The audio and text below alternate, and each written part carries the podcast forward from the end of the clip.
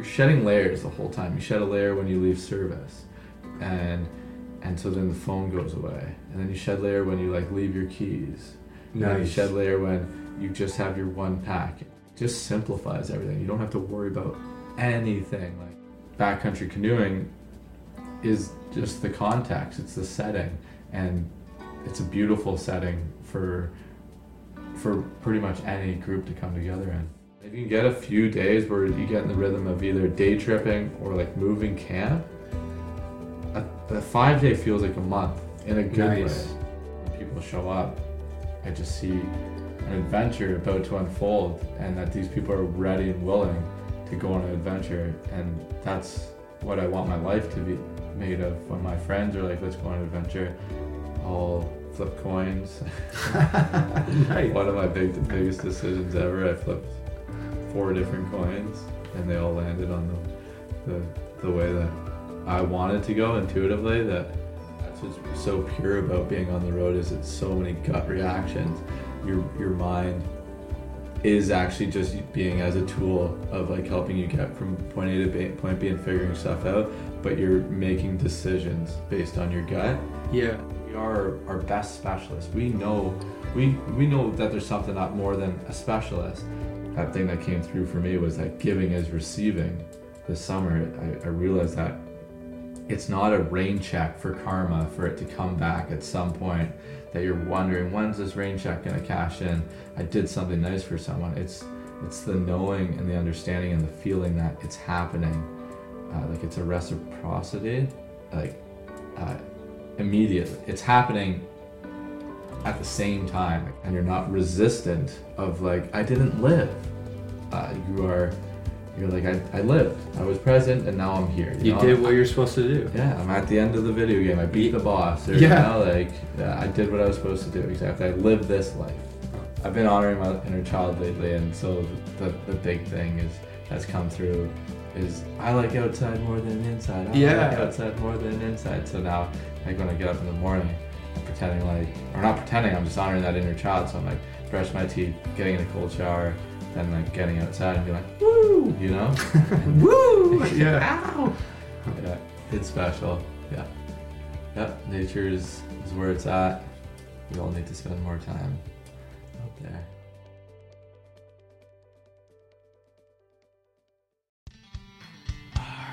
All you need, you. Show up, living. Pay attention, your. Participate. Favorite. La la la life.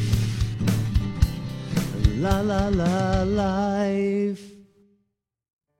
Good day, namaste. Welcome to Your Favorite Life. I'm Jeffosaurus Rex, and my goal is to bring you conversations of growth, creativity, and adventure. Hopefully, we can shine some light on your path to your favorite life. I'd like to give a shout out to the presenters of this show. The first being a good friend of mine, Derek Clugston, a real estate agent in the Simcoe region. Derek has helped with selling our home, and he's always a pleasure to be around, lightening the mood, keeping things simple, and always bringing some laughs forward. So, thank you, Derek. Your Favorite Life is also presented by Kangen Water, a super water that my family and I have discovered from a Japanese ionizing machine. You hook the machine up to your tap water and it gets rid of the chlorine and other junk, and then it goes through this electrical process where it splits into alkalized water and acidic water.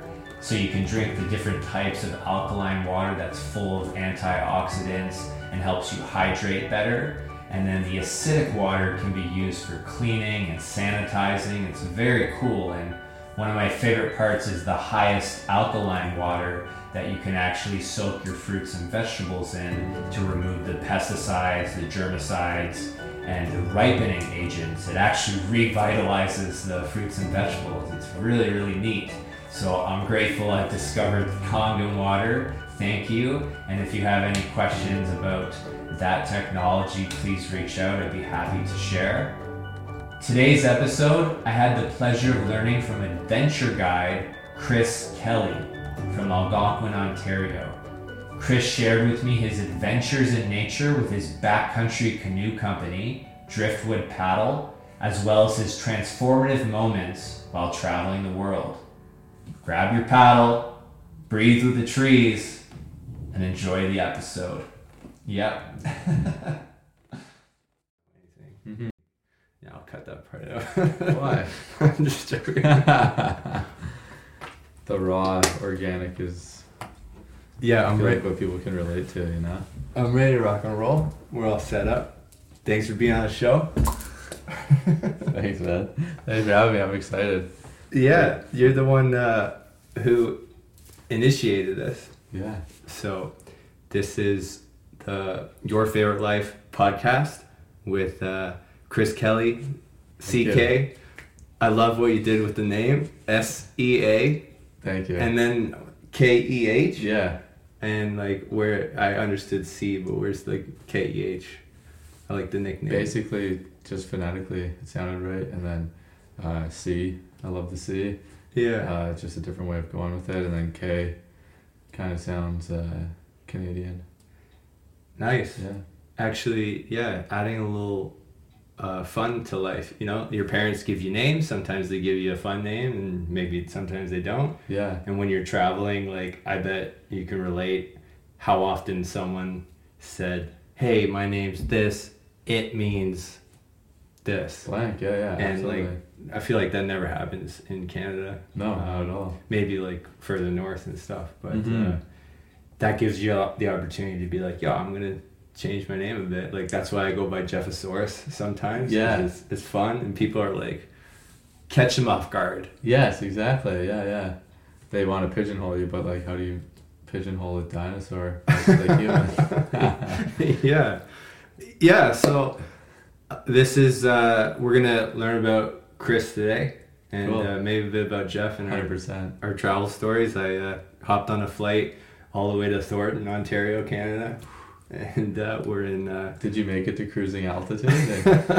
Yeah i almost I almost stopped at the 27 diner. The- and uh, yeah we're gonna i want to know uh, i um i saw you on facebook a few times after you came to my storytelling show a couple years ago and i've just been following your journey and i saw in your facebook title adventure guide and i thought like that's so awesome um, it resonated Thank you. and I reached out and I just wanted to say this quick thing like how people meet in life. I was thinking about it on the drive over here. Like sometimes you can, you know, go out to get some food and you end up talking to someone in line and you become friends. Mhm. Like that can happen. And then sometimes like you meet people and uh, um, through other people and through this long line of scenarios. And so I was thinking about like, how did I meet Chris? I'm like, okay, he came to my Mo Monday show, and I met him because I knew his friend Aaron, who I was recommended. It was Aaron, right? Yeah. I recommended Aaron from this lady who worked at Rogers. Someone told me to go to Rogers for my show, and then because they had a show, and then I met that lady because I went to a psychic fair, uh, who my sister took me to. So I like spun it all back, and it went all the way to like my sister, which it was just kind of wild. Like, it, some, and then you know now we're sitting here and we're doing a podcast, and so I know Tony Robbins says stuff like, "Oh yeah, like you know, were you guided?" And Yeah. so you know you have to. You were talking about that earlier, like following the steps, Mm-hmm. um, and eventually things will work out if you keep you know paying attention. And so I think that's kind of how this we're doing this episode right now. Um, how we met, which is neat, and maybe you can comment on like, you know, maybe how you met doing being an adventure guide. Okay. Yeah. Yeah. Uh, yeah. First, it is really interesting that how we met. I totally forgot that my best friend Aaron was involved in it because I, I thought of the, the most recent connection with Julie, and uh, if that Right. was recommended, And we have mutual other mutual yeah, friends. yeah, which is crazy. Um, yeah, how I became an adventure guide was, I mean, a story that's still unfolding. It's, uh, it's it started being an adventure guide from coming back from traveling, and wanting to be up at the lake where I'd spent most of my summers, uh, spending time with my brother up there and wanting to live up there and knowing that we needed to find work, uh, being competent in finding work because that was a skill that we needed to cultivate while traveling. Uh, and my brother went and started asking like local outfitters about starting a business because we wanted to start one ourselves. Kieran was definitely a driving force in that. Um, and That like take action guy. yeah, I was more just I was I was dating a girl at the time, and it was just in, enjoying the summer, uh, being home for the first time in a couple of years, and uh, two and a half years, especially in the summer, and yeah, he asked a, a local eco retreat that we had grown up close to in, in our summers about starting a business, and they said come work for us, and so my brother started working there that summer and then they needed some extra help come September, right around this time actually. And so I did my certification in wilderness first responder, and uh, and started working. I guided an eclec- eclectic mix of trips that September, like a family group from Belgium, an army training exercise, a high school group, and a youth homeless shelter. Wow. And so it was like four trips that were very diverse, uh, but really allowed me to feel the love of guiding, of being in nature, of leading people, and allowing nature to really have an impact, a lasting impact on them. And uh, and for me, it felt like an adventure. Like I had come back from traveling and, and thought, where am I going to get this adventure? I thought I'd have to book another plane ticket to do so, or at least like hop in a car and do a road trip and and I was I was able to do it from this place that ha- had shaped me in a lot of ways that I'm still discovering up at uh, Round Lake on the northwest corner of Algonquin. Nice. And you started a company called Driftwood Paddle. Yeah, so fast forward that was 2013. Fast forward close to 10 years now. We have my brother and I worked for that one company for a number of years, and then we also worked for a few others, which helped us uh, understand what we wanted to create. And we started Driftwood Paddle in 2018, in the fall of 2018, and uh, yeah, we're we're growing organically and having an amazing time doing so, and meeting so many great people. Amazing. Yeah. I think that's such a great way to learn about something is to like you worked for another company, like learn the ropes and is this for me? Mm-hmm. And you know, that's great skills to acquire um, is to actually do it firsthand and Mhm. then uh, and then go from there. And then like you said organically and then it just people come into your life and all those different diverse groups. I think that's great and being Mr. Uh, Adventure Guide. That's I still love that because I told you that story right. I was like reading the this Canadian bucket list in this book, and this lady like was taking people up a mountain, and she's like, "Oh yeah, you know, we just go on these trails, and then we do yoga at the top of the mountain." And I'm reading this book, and I like looked up, and it's like, I have to quit my job Yeah. because it just something resonated, um, which is kind of neat when that happens in life, where it's just like like a light bulb goes on. Yeah, yeah. Um, and then probably like when you're out in nature and stuff, you you start tapping more into that, like Mhm. when nature's reflecting to you and talking to you.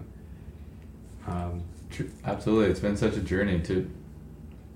The thing that I love about guiding, uh, and especially running my own business, is that I'm allowed to grow myself, and then I can allow I can create let Driftwood grow to fit me, uh, as opposed to a lot of professions, as the the job as you grow as the your position grows and your your personality kind of has to grow around the job in some respects.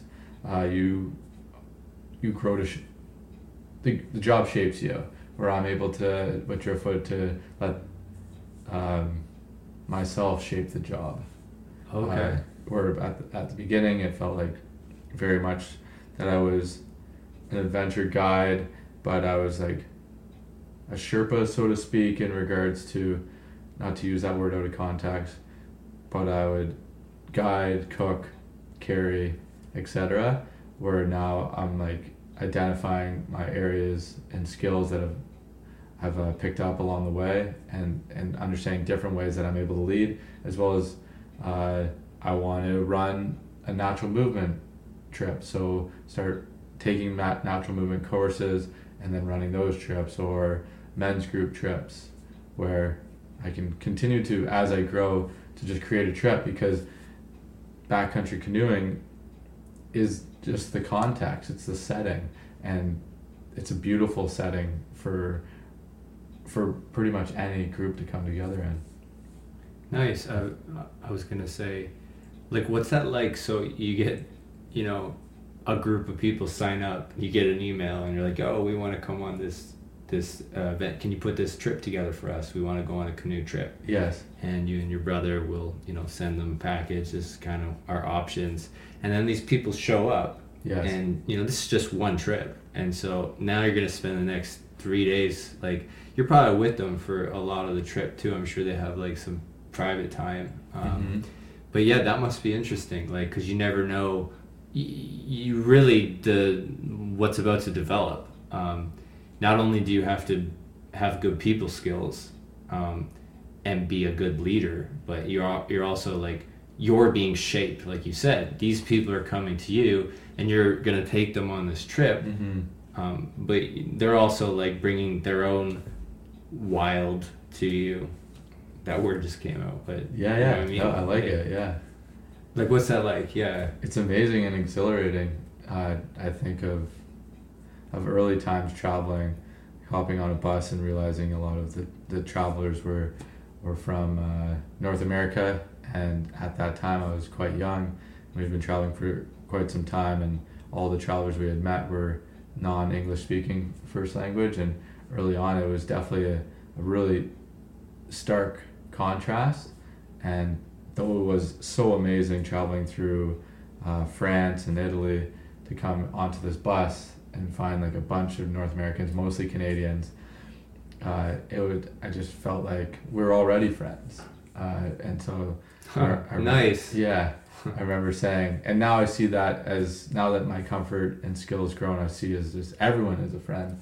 Uh, but that was a moment where I remember I was one of the younger ones on the bus because I traveled that I traveled Europe when I was nineteen, and uh, a lot of them were traveling after, say, after university or it was a honeymoon, etc. But mostly young people, so to speak, and when I I went around the bus and was like, "Where are you from? Where are you from?" And most, like I said, most people are from Canada. I was like, "We're partying tonight." I didn't know what that was gonna mean or what what would come of that. But it, we we had a great party that night, uh, all sharing an amazing dinner in this small mountainous town in in uh, just outside La Spezia in Cinque Terre, Italy.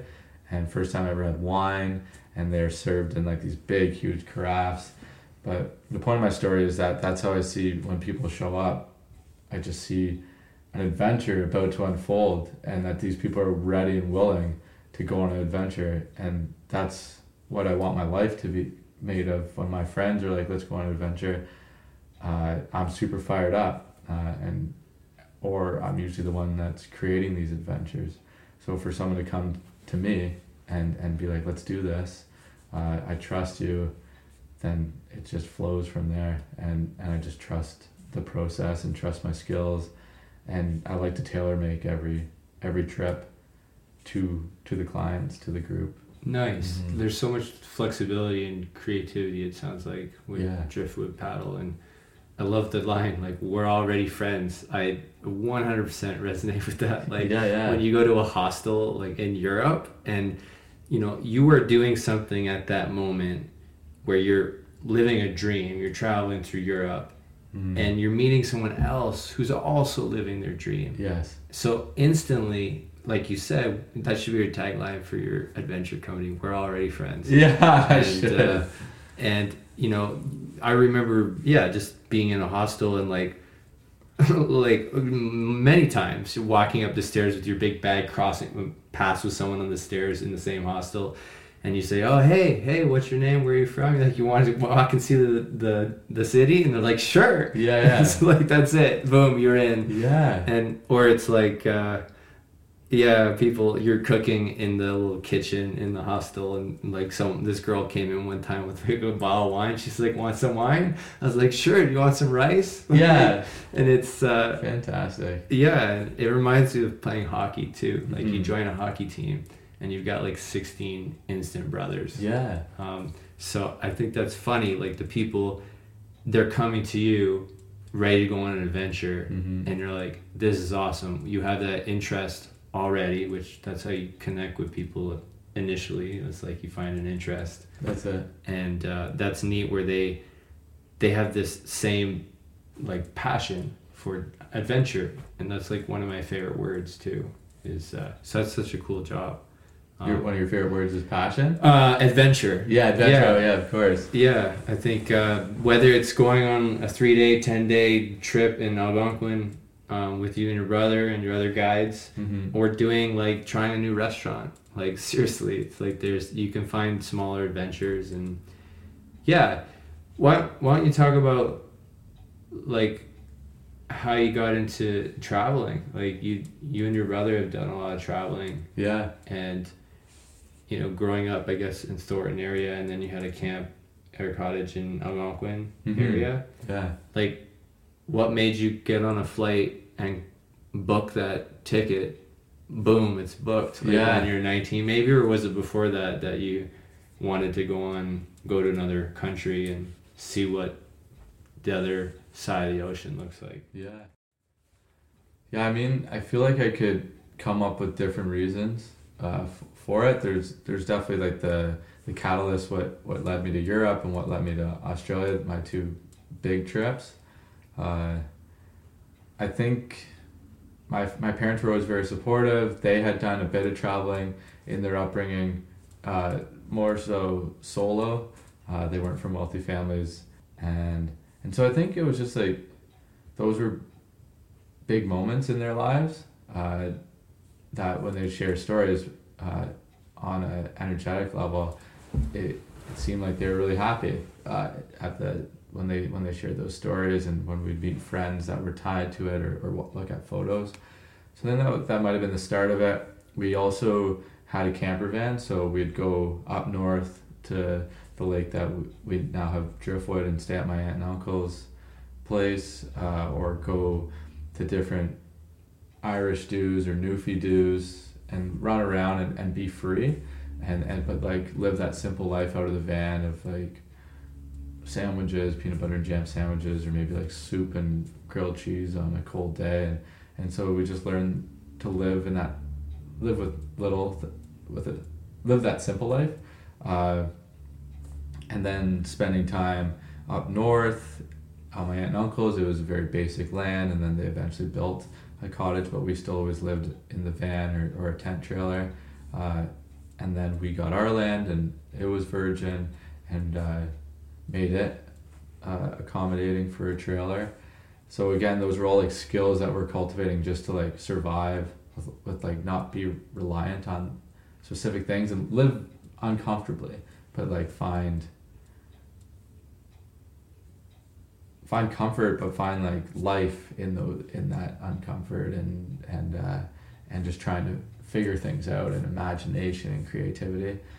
And yeah I was finishing high school and a friend of mine that I just we were friends all the way through elementary and high school but we were, just like part of the same clique uh, but never really hung out one on one we hung out that weekend happened to go up to his cottage um, and I was getting into just biking and I said you should get a bike we can bike together.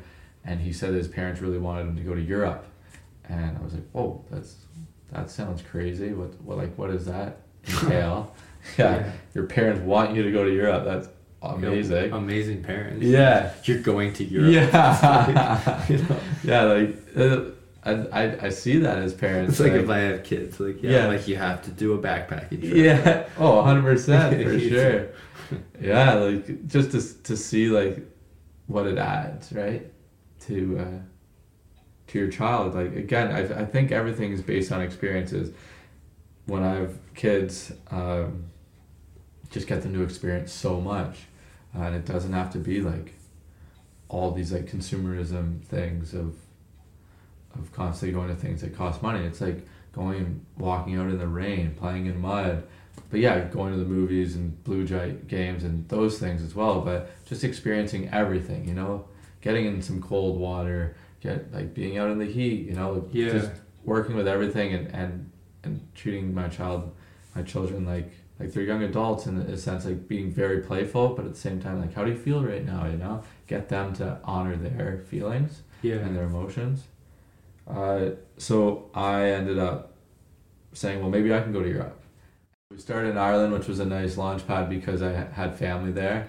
Uh, They spoke English there. Like spoke English exactly. that's why I went to Portugal my first time in well one of my first times Europe because I was like heard they speak pretty good English there. I'll start there. nice, yeah. Um, so keep going unless you went to No, no. That's like great travel advice. It's like if you're gonna go somewhere, like trying if it's your first like big trip, like yeah, don't go somewhere where like you know you look at the signs and it's just their language and there's no like English underneath. Like some countries, you know, have both and like For peop- sure. like when I was in Poland, like like yeah, it was harder to speak English with some people there. Yeah. Um, versus you know if you go to Germany, um, and I love Poland, just saying like sometimes the English uh, is more commonly spoken. So For sure. yeah, you went to Ireland, Yeah, that I mean, family there, and another bonus. yeah. Like to comment on that, I feel like it's like the next level. You can skip that level and you'll make it by, but it's definitely like a more uh, just smooth way of transitioning into like Yeah, fending for yourself uh, and thriving as opposed to surviving is to yeah go somewhere that you speak English. right. Yeah, Uh, don't, don't take too big of a leap. Yeah, or choose your battles. Like know when you can take a big leap, and you're probably gonna fail, but at least you're not gonna like fail miserably. But um, fail forward. fail forward. Yeah. There you go. Yeah, uh, yeah. So I had family there, and I had never been, and heard a lot of stories about Ireland because my my dad's family is from there, and uh, so family picked me up, us up from the airport, really treated us like gold, took us around, and then we got taken to another area where I had other family, and and then then we traveled some of Ireland on our own, uh, which was like the start of it, trying to find like accommodations in the pouring rain with our backpacks and feeling like a little like out of our comfort zone. I remember us being like a little kind of frustrated, but uh, figuring it out, getting on a on a ferry to go across to France, Nice. and it was like crazy rough seas. I remember there was like a sailing regatta we heard after that was happening at the same time. Like some serious like rescuing had to take place, and I remember we paid the extra money uh, for a like a a bed or bedroom, and so it was like real tiny room, but like way down in the in the hall, which is good because you have less uh, like rocking yeah. which causes seasickness. And so you're like down like basically below sea level and it was still rough down there, but I remember being up in like the main area where everyone's chilling and it was rocking, rocking, and all of a sudden rah, like people started puking everywhere. And so we like scampered down to our room and I remember kind of laying like flat, like kind of I don't know, I'm picturing like a, a dog in a boat, like trying not to like slip around, uh, laying on my belly, and just jam myself in. But had an amazing sleep. Woke up to like the pounding on the door from one of the boat attendees saying, "Get out!" and uh, walking through, and then being in France in this little town, uh, Ross Lair. They didn't have like a, a a buzzer back then or something. It's like I mean, it's probably only like ten years ago, right? Yeah, It's like it, there was a guy. He had to go to every door and like the whole ferry. pretty like, much. Get Yeah. off the ship. yeah, yeah. that was his job. We're going back soon. yeah, we didn't really have any, any intentions of where to go, and, and it worked out super well. Like any plans, we got to Paris, and my buddy Mark's like ex girlfriend was uh, was modeling there, and so they hung out like a couple nineteen year olds. I think she was eighteen at the time in Paris. Like pretty special. I think he was trying to rekindle the relationship, and but it was just beautiful to be there, like to hang out under the Eiffel Tower, to wander around, to be free. I remember the first night we almost slept on a park bench because uh, couldn't find a place to stay.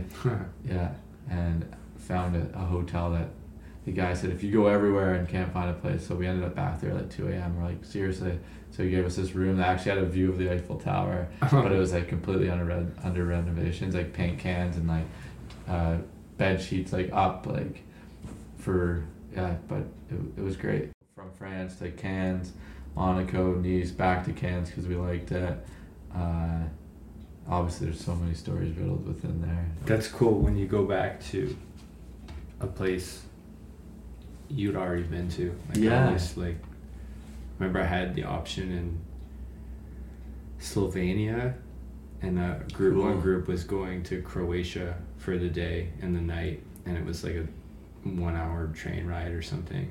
And so I could have done that or Mhm. like went and saw this random blues band like at this pool place and I was like I don't know there's something about this town and I actually came back to this town for the second time so I decided to stay instead of going to a new country which was kind of weird. Mm-hmm. um, and I, it was like great choice. Like had an amazing night. This blues band was incredible. It was just like a, such a very like local night Yeah. where it was very authentic to that small town.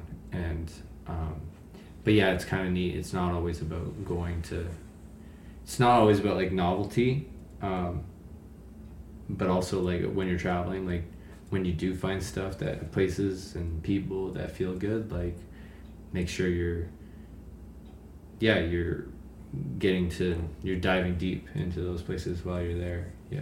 So well said, and I resonate completely because uh, resonate uh, completely because that's that's definitely been a theme of my traveling is going back to places over and over again or spending a lot of time diving deep in a country. Like uh, when I went to Asia, for example, I spent two months in Vietnam where I definitely could have covered most of Southeast Asia in that time. Right. But like no regrets. And actually when i think of asia like i think of wanting to go back to it. And it's not you got to like check yourself to make sure it's not like a comfort thing like oh i know that place and so i'm just going to go back. Yeah. Uh, there are obviously other places but there's something to be said. It's like getting to know someone else new you know rather than you already you you already know a bit of the culture and and now there's areas that you want to explore a bit more. It's like building a relationship with a country oh nice. Yeah. Yeah. How, how does one check their themselves? I like that. What do you mean? you were like you're like you know you got to check yourself like and make sure it's the right move. So i'm curious like how does one check themselves? Yeah. I think it's just like or two how do you check yourself like when you have to make a decision? Uh y- yeah take a second. Like i gotta think about it too. Yeah i feel like the path i'm on now it it, it would talk about like tapping into like your true nature but i think back then it was just it was a gut reaction and i think that's what's so pure about being on the road is it's so many gut reactions your your mind is actually just being as a tool of like helping you get from point A to B, point B and figuring stuff out, but you're making decisions based on your gut. yeah Uh, and so I, I- think that's what traveling was is why it's so addicting and so satisfying and delicious because you're you're living that true self. Yeah, it yeah, perfect.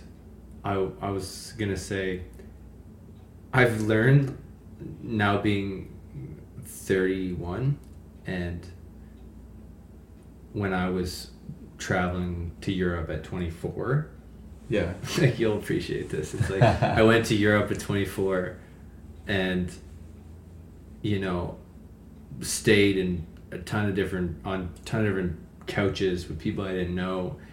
And I think at times I would leave my passport like under the rug at their place or something. I was like I was kind of just I didn't want anybody to steal it or that I didn't want to lose it or my sometimes my wallet or whatever. And then fast forward to when I went to Nepal like two or three years ago, the first day I got there, I was like, "Do I lock up my stuff at the hostel? Like, do are you supposed to do that? Like, or do I do I bring my passport with me when I'm walking around? Mhm. Like, what if I lose it or something? Like, and I couldn't remember what I did when I was in Europe. I was like, I feel like I didn't even think about this. Like I said, I would leave my passport under the rug sometimes, but the point of the story is I feel like when I was traveling when I was younger, like you're saying, it was more of a gut reaction, and I was able to not overthink things. Yes. and I was much uh, more in the flow. Whereas now, it's when you're at a social interaction or social group, you know, you're like, "How's my body language?" Like, I'm not inter- don't interrupt. Like, you know, wait till they're done talking, right? You got all the you're thinking a lot, which is great. You're like you're an adult. You're like Yes. being polite, and um, whereas when I was younger, I feel like yeah, maybe I did interrupt more than I do now, but at least I was living a, a little bit more naturally and, and spontaneously Yes. which I love, and I'm trying to, yeah, cultivate that more. Being as I get older too, like finding a balance. Yeah. Um, but I just thought that was funny because, yeah, I definitely was a lot more free thinking and free feeling traveling in Europe when I was 24 Yes. versus doing stuff nowadays where you know you check I have to check myself like do a scan but um, by that question I unless you want to comment on that Yeah, uh, the, the one thing that came up for me was I feel like when when you are living that like kind of kindred spirit, uh, uh, when you're saying that you're just free. I'm picturing like being at the beach or being or camping, and you just got everything in your tent, and you're just like, I want to go swimming now. You're Yeah, not yeah. About well, what am I gonna wear, and like, what if this gets wet? It's just going, and I feel like yeah, maybe you interrupted more, but if you're coming from a place of of freedom and and love, etc., as opposed to like where I, f- I feel like if when people interrupt now it's a lot has to do with like the mind like needing to feel heard to feel uh, to like cultivate appreciation or recognition Or back in the day it was just like you being you and so there's a different energetic exchange yeah that happens yeah. when you're just being your true nature self. Uh, uh, I think you can still be polite and and be a bit wild. Yeah. Sure. like yeah. Yeah great word. And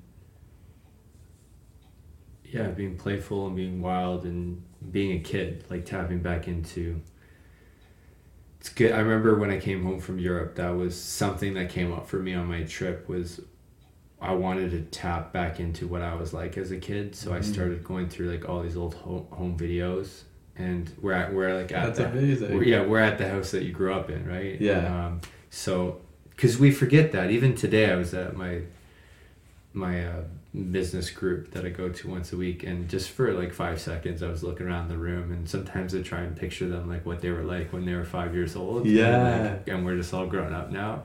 Um, like, oh yeah, that was like the really loud kid in class, and like that was the really smart kid, and like, or the quiet kid or whatever. Um, but um, that's awesome that you're doing that I yeah. feel like I've been doing the same lately it's, it's super fun like because you can see the inner child in people like with the little things Uh, like that. yeah, yeah, and Yeah. the- yeah, they're just in different bodies, and Mhm. um, I guess what I meant like how do you check yourself, I guess I was r- referring to like you like to journal right now, and us you were doing some journaling or reflection.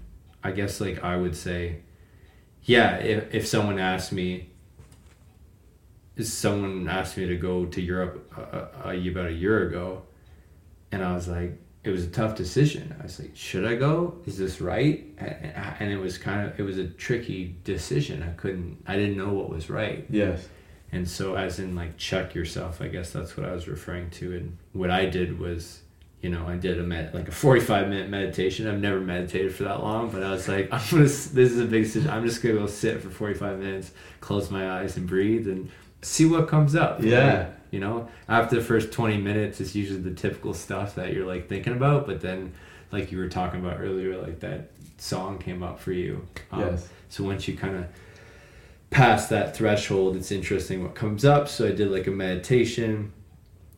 Uh, I think I asked some people what they thought, and what else did I do? It's how to make decisions. Yeah, give yourself a deadline. Like, Mhm. but yeah, how do you check yourself? Yeah, go into nature. Like, what what kind of what do you what do you do for yourself to um, validate a decision or a feeling? Like, I've, I've been notorious and indec- notoriously indecisive Um, but I like I like we spoke about it upon reflection. I do still tend to listen to my intuition. Uh, something recently I did my human design, which is, uh, hmm, what would you call it? Just like a modality. Uh, it, it like combines a lot of different philosophies from like Eastern philosophies to different religions, and you put in your your date of birth and and uh, time of birth, location, um, and it tells you basically your your design. And it, it spoke that I spoke to the fact that I am very uh, intuitive, and so I've been trying to honor that recently. Where the first thing that I feel is what I act on because it kind of precedes the mental chatter and like we spoke about earlier mental chatters Yeah. calculations etc whereas if you just listen it's like hell yeah then then just give it a yes. And then you can calculate okay how it can work this out scheduling but it's already a yes. You know it's not allowing your mind to make the decision.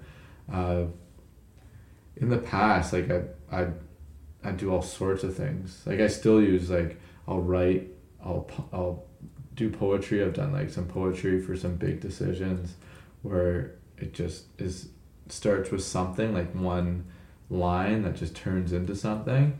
Uh, and then I'll flip coins nice. one of my big biggest decisions ever I flipped four different coins and they all landed on the the the way that I wanted to go intuitively that my my my parents were supportive either way but my parents from acro- half halfway across the world were definitely hey you're I was making really good money paying off student loans and they're like ah like we love this adventure that that you have the opportunity but also you can pay off your loans in like a few months so I can understand where they're coming from uh, but the coins didn't lie and uh, and I, and I went but uh, yeah so all sorts of different modalities I, I never. I don't think I've ever flipped a coin. That's, Yeah. yeah. Uh, yeah, maybe for not too grand of a decision, but yeah, that's interesting. Yeah. Or, or I mean, hey, if that's that's how you live your life, flip a coin, go go For after sure. it. Um, part of you,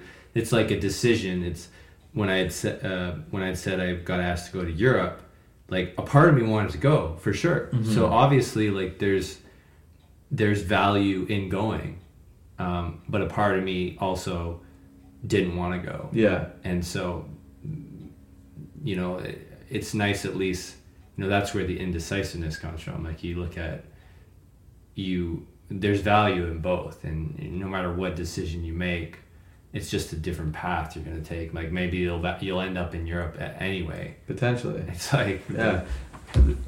Absolutely. Like uh, i ended up getting a, a good paying job when i got home a few months later and uh, and was able to pay off my student loan so yeah.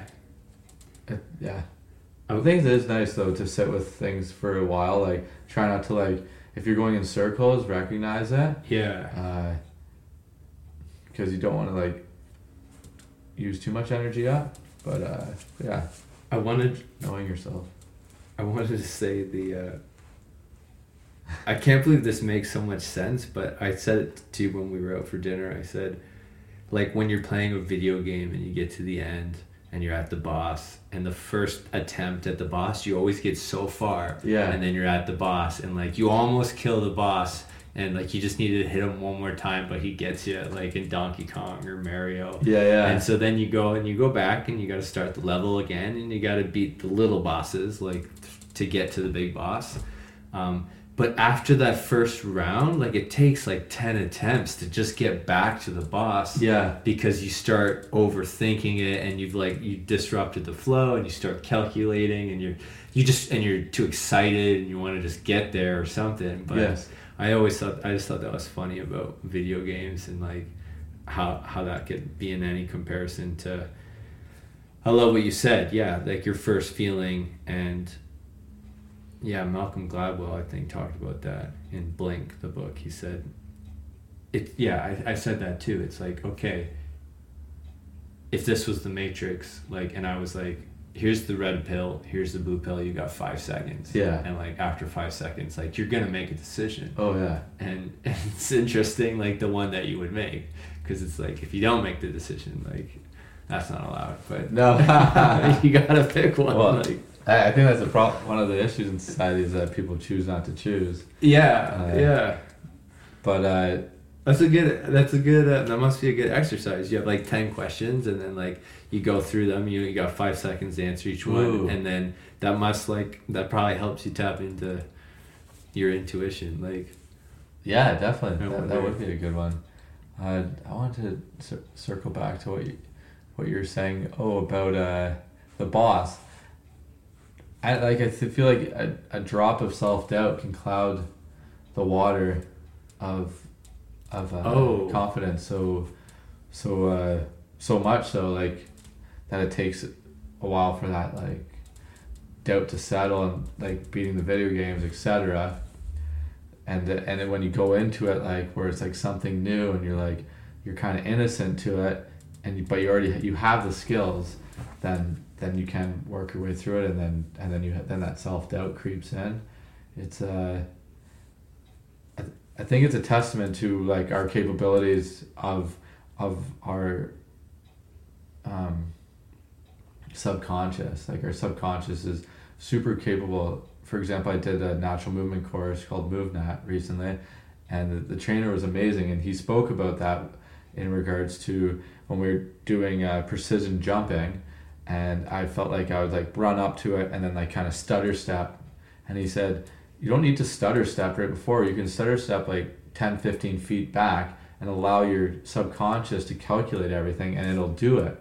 And just being empowered that way was amazing. He says it's like your subconscious is a supercomputer, and when you're when you let your mind in, it's like a DOS 2.0, like OG computer. That it, when they work together, it just lags it all up and it slows everything down and causes glitches. Like, and that's what it feels like in your body, or when you're like, oh, why did I fall in that hole? you glitch, know? yeah. Yeah. Uh, why did I fall in that hole? hole. That's, I had to like you're like running fast in Mario, and then you just got to slide your finger to jump and like in Yeah. the hole, you know. so like just trusting and recognizing that uh, intuition and that uh, subconscious ability, and and staying rooted in that, and and again, keeping the mind as as a tool, a useful tool, and, and Yeah. as a as a as a pilot. Yeah, that's really well described.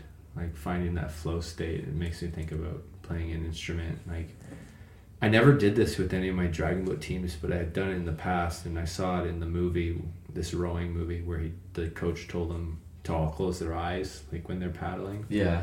um, because they have to do it together. And then if you close your eyes, like then you really have to like kind of turn your mind off and- Wow. and, feel. Um, yeah, good good strategy to uh, and like you said, it's a tool. So you know, use your mind when you're getting organized and you're trying to organize your space and you know your friends and your time and and evaluate your life and then also when you're having fun and going on adventures and tapping into nature like feel and then nature will speak to you or energy whatever you want to call it Mm-hmm. yeah like you have any moments on this is kind of a question out of the blue like any moments traveling that changed your perspective um, made you someone you met um, or, or something that you didn't think you'd ever do or like it's just weren't expecting and you had this revelation it's like Yeah. yeah anything any growing experiences traveling like I think like the, the, the, state in which I grow is like climbing a mountain. It's just slow and steady. So, uh, so I definitely could think of a lot of things. The one thing that came up right away, and I try to always honor that, uh, is when I was living in the Solomon Islands. I was at the last time I was there. I was living with a family. and where's the solomon islands It's like a, a group of islands. If you go up the east coast of Australia, then you go across from the top, you get to Papua New Guinea, and then ha- and and onto Java. So to the left, if if you're going west, it turns into in the Indonesian islands. Okay. And to the right, it turns into the uh, Papua New Guinea islands, like the mainland, and then Papua New Guinea islands, and then and then it, then from there it turns into the Solomon Islands. Okay. Because Yeah. my mind uh, obviously needed to know where the Solomon. Islands. Yeah, yeah, of course. Or my heart, like yeah, I didn't. I was curious. I never heard of that. You're in Solomon Islands. Yeah, uh, that's how I originally got there. Was I sailed there for a different reason. I wanted to learn how to sail, but yeah, this is like, like to speak to the fact of like building a relationship with the country and the people in it. I this was my fourth or fifth time going back in like so many months, like a year or less, and uh, and so I just flew. I just took my flight. I'm like, okay, I'm going back. Uh, it was kind of a haywire. I had missed a flight due to connections, etc. And uh, which actually is funny because we were talking about missing flights, and uh, I was there. Fast forward, I'm living in this little village with like mom, dad, three kids.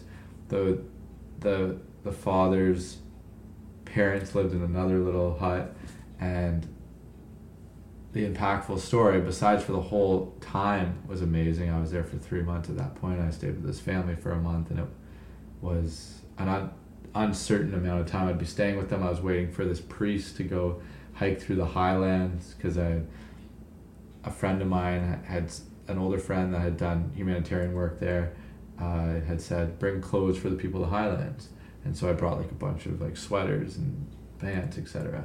And so I was waiting for that, for the priest to be ready to go for this walk because it's a very uh, precarious and complex journey up into the highlands and people are either coming down and going back up to get supplies or they're just like they've already been down and they're going back up so to get through would be difficult. I mean i probably would do it now and just like ask hey who's going to this village? And just and just stay in a village until someone's going to that village. Actually first time thinking about that that'd be amazing. Uh, and and so i stayed with this family and i remember that someone had passed away in the village next door. And so we were all going to this to this funeral or uh, it wasn't so much a funeral it was more just the families getting together and there was a lot of crying and being there for the family. And so the language is quite the language barrier was interesting there because they spoke a pig, pidgin english because there was a lot of influence from the war. It was a big area of uh, content uh, what's the word for it? Basically that area they wanted the japanese and the americans both wanted it the japanese wanted it because it was within air striking distance of australia. And so it was the biggest ocean battle like sea to sea battle that the they say the world's ever seen out in front. It's called iron bottom sound out in front of guadalcanal. Um, so there's a pidgin english spoken that unites all the whole country which is amazing because otherwise there's like i think hundreds of different tribal languages throughout the country. Wow. yeah. And so you can pick up pidgin english because it's quite a s- simple uh, language of like only 800 words. And a, some one word will mean a variety of different things so i was able to pick it up. Uh, but it would still be still i wasn't still 100% sure what we were talking about but i, I could also got a sense for just feeling it from being in like a, the asian countries that i didn't know any words. Um, and so we went to this funeral or this gathering and i asked where dennis was which was the grandfather and he just said uh, which was the father, said he's he's just at home, and I'm like, why is that? And he's always watching your things, and so there's what I realized in that culture is that there was no there was no like trying to make anyone feel guilty. It was just matter of fact. If you asked for something or asked to do something, it was either like a yes or a no. Uh, or if we're doing something, you know, just anything where I, where I like related it to to the to how we operate in Western culture, where it's so much pleasantries that it's it's kind of you get it's just such a waste of time, and like you have to you feel like if someone asks you a question that you just don't want to say no because yeah, unfortunately not and give a reason, which is like it's crazy I think, and that it, it didn't dawn on me until I had this interaction that not only did Dennis stay and watch my things, which was super kind, uh, but it was it was just it is what it what it was. You know, they they stayed back and, and he stayed back to watch my things, uh, which I didn't ask him to or anything. And that would have been a perfectly good reason why he wasn't there, and he probably went down to the village the next day, and uh, and it, it was beautiful. It was that that simple way of living of just saying no or yes or they're doing that, and at first I felt bad. I'm like, no, he should be here, and just the way, again, the energy, the way that Kalisto said, like, no, no, that's just the way it is. Like, almost like you don't get worked up, because like I don't want your I don't want you being upset, you know. Yeah. Uh, and so that was that was a big shift, and it was one of those things. Uh, that's it's taken me like some time and like how I change my my language when when people ask about hey are you available here? And I just say no I'm not. Uh, thanks for the opportunity or like I might add that in it but not saying like not get, having to give a reason. Yeah like beating around the bush and be like oh unfortunately not. I would have really loved to da da or it's but I had to go do this Yeah. thing so you make them feel like that you're not saying no because you don't actually want to be there. Yeah. and you're like yeah and then in the world like we live in now where we have like so many friends on facebook and there's uh, like lots of stuff happening and you do have to say no yeah it's like you want to be at everything for sure um, but you're like, yeah, no, I can't be there because I'm at my cousin's birthday party. And I'm not, yeah like- you just say I'm Yeah. not available and, Yeah. and the thing is is like I love that. It, it's so refreshing. And the thing is, is it's just like we were talking about. Well, I was talking about a buddy yesterday with working with vulnerable youth, is that you don't need to butter anything up. It it your actions show. So like the next time, like yeah, I'm available, and you show up and you're there. It, there starts to be like a trust built. You know, like this person's gonna not show up when they're not unable to, and they're gonna show up when they are. So it, it it's not of this like fluff like oh they might come if they're feeling like it, etc. And sorry, the one thing like thinking about uh, um, things that really changed me is just like I have this amazing trust in in humanity, and uh, oftentimes people want to ask about traveling, and they ask like, "What's the scariest thing that happened to you?" And uh, and really nothing, to be honest with you. And it's like that guy Callisto. I was just on the boat with him, going out this like passenger cargo ferry, and he said, "Where are you staying?" I said, "I don't know." And he said, "You're staying with me." And like I just stayed with him for him and his family for a month. Like, and then right after, I thought they would just keep living, and I was in the capital, and his, I saw ran into him, which was like a 17 hour boat ride. Oh, what are you doing? He's like, "Oh, I'm working on this boat now because." Uh, I I want to save money for the kids' school, and I ran into the wife who was like gone to see her parents in like a different province because like the women always leave their area to live where the man's from, and so just realizing that their life they they probably stopped their life, not stopped, but like they flowed through their life with me in it. Be like we're we he's our guest, we're gonna take care of him, and then they went off and did their stuff. But like the amount of people that just open their doors with and knowing that I'm like a Westerner and that I definitely have uh, more opportunity, etc. Uh, but not expecting anything of that, and and really would treat me more like I'd have to oftentimes say like no no like I'm eating the same as you guys or Yeah. uh, I'm sleeping you're not giving me your bed like I'm sleeping on the floor and and the resistance there them wanting to be accommodating to almost a fault and uh, that was so humbling that that to treat people like just just because someone's not your best friend or your family that you can still treat people like like you love them you know that they are an amazing being and and and uh, a special person that's passing through your life. And you have an opportunity to really like share moments and and and, and serve them. And I I really felt taken care of while I traveled. Yeah. I felt that a lot too in different cultures where you did eh? they're like me and my sister were in Barbados and this together you traveled with your sister yeah Cool. we, we went to Barbados and we actually were we met a Barbadian friend I'm not sure if they're called Barbadians. I feel like that's kind of like uh, um, but uh, Anchorman, like Barbadian, Barb- and uh, met an amazing uh, human Cool. from Barbados, Yeah. and and she was also hosting this this couple from Austria, and and I think we had just eaten me and my sister, and they had like they were making like sandwiches or something. They only had like two sandwiches or something. I forget what it was. And they're like, "Oh, you, you, you should eat with us." And I was like, "No, we just stayed. It's okay. You've only got two sandwiches." And me and my sister weren't eating a lot either because it was.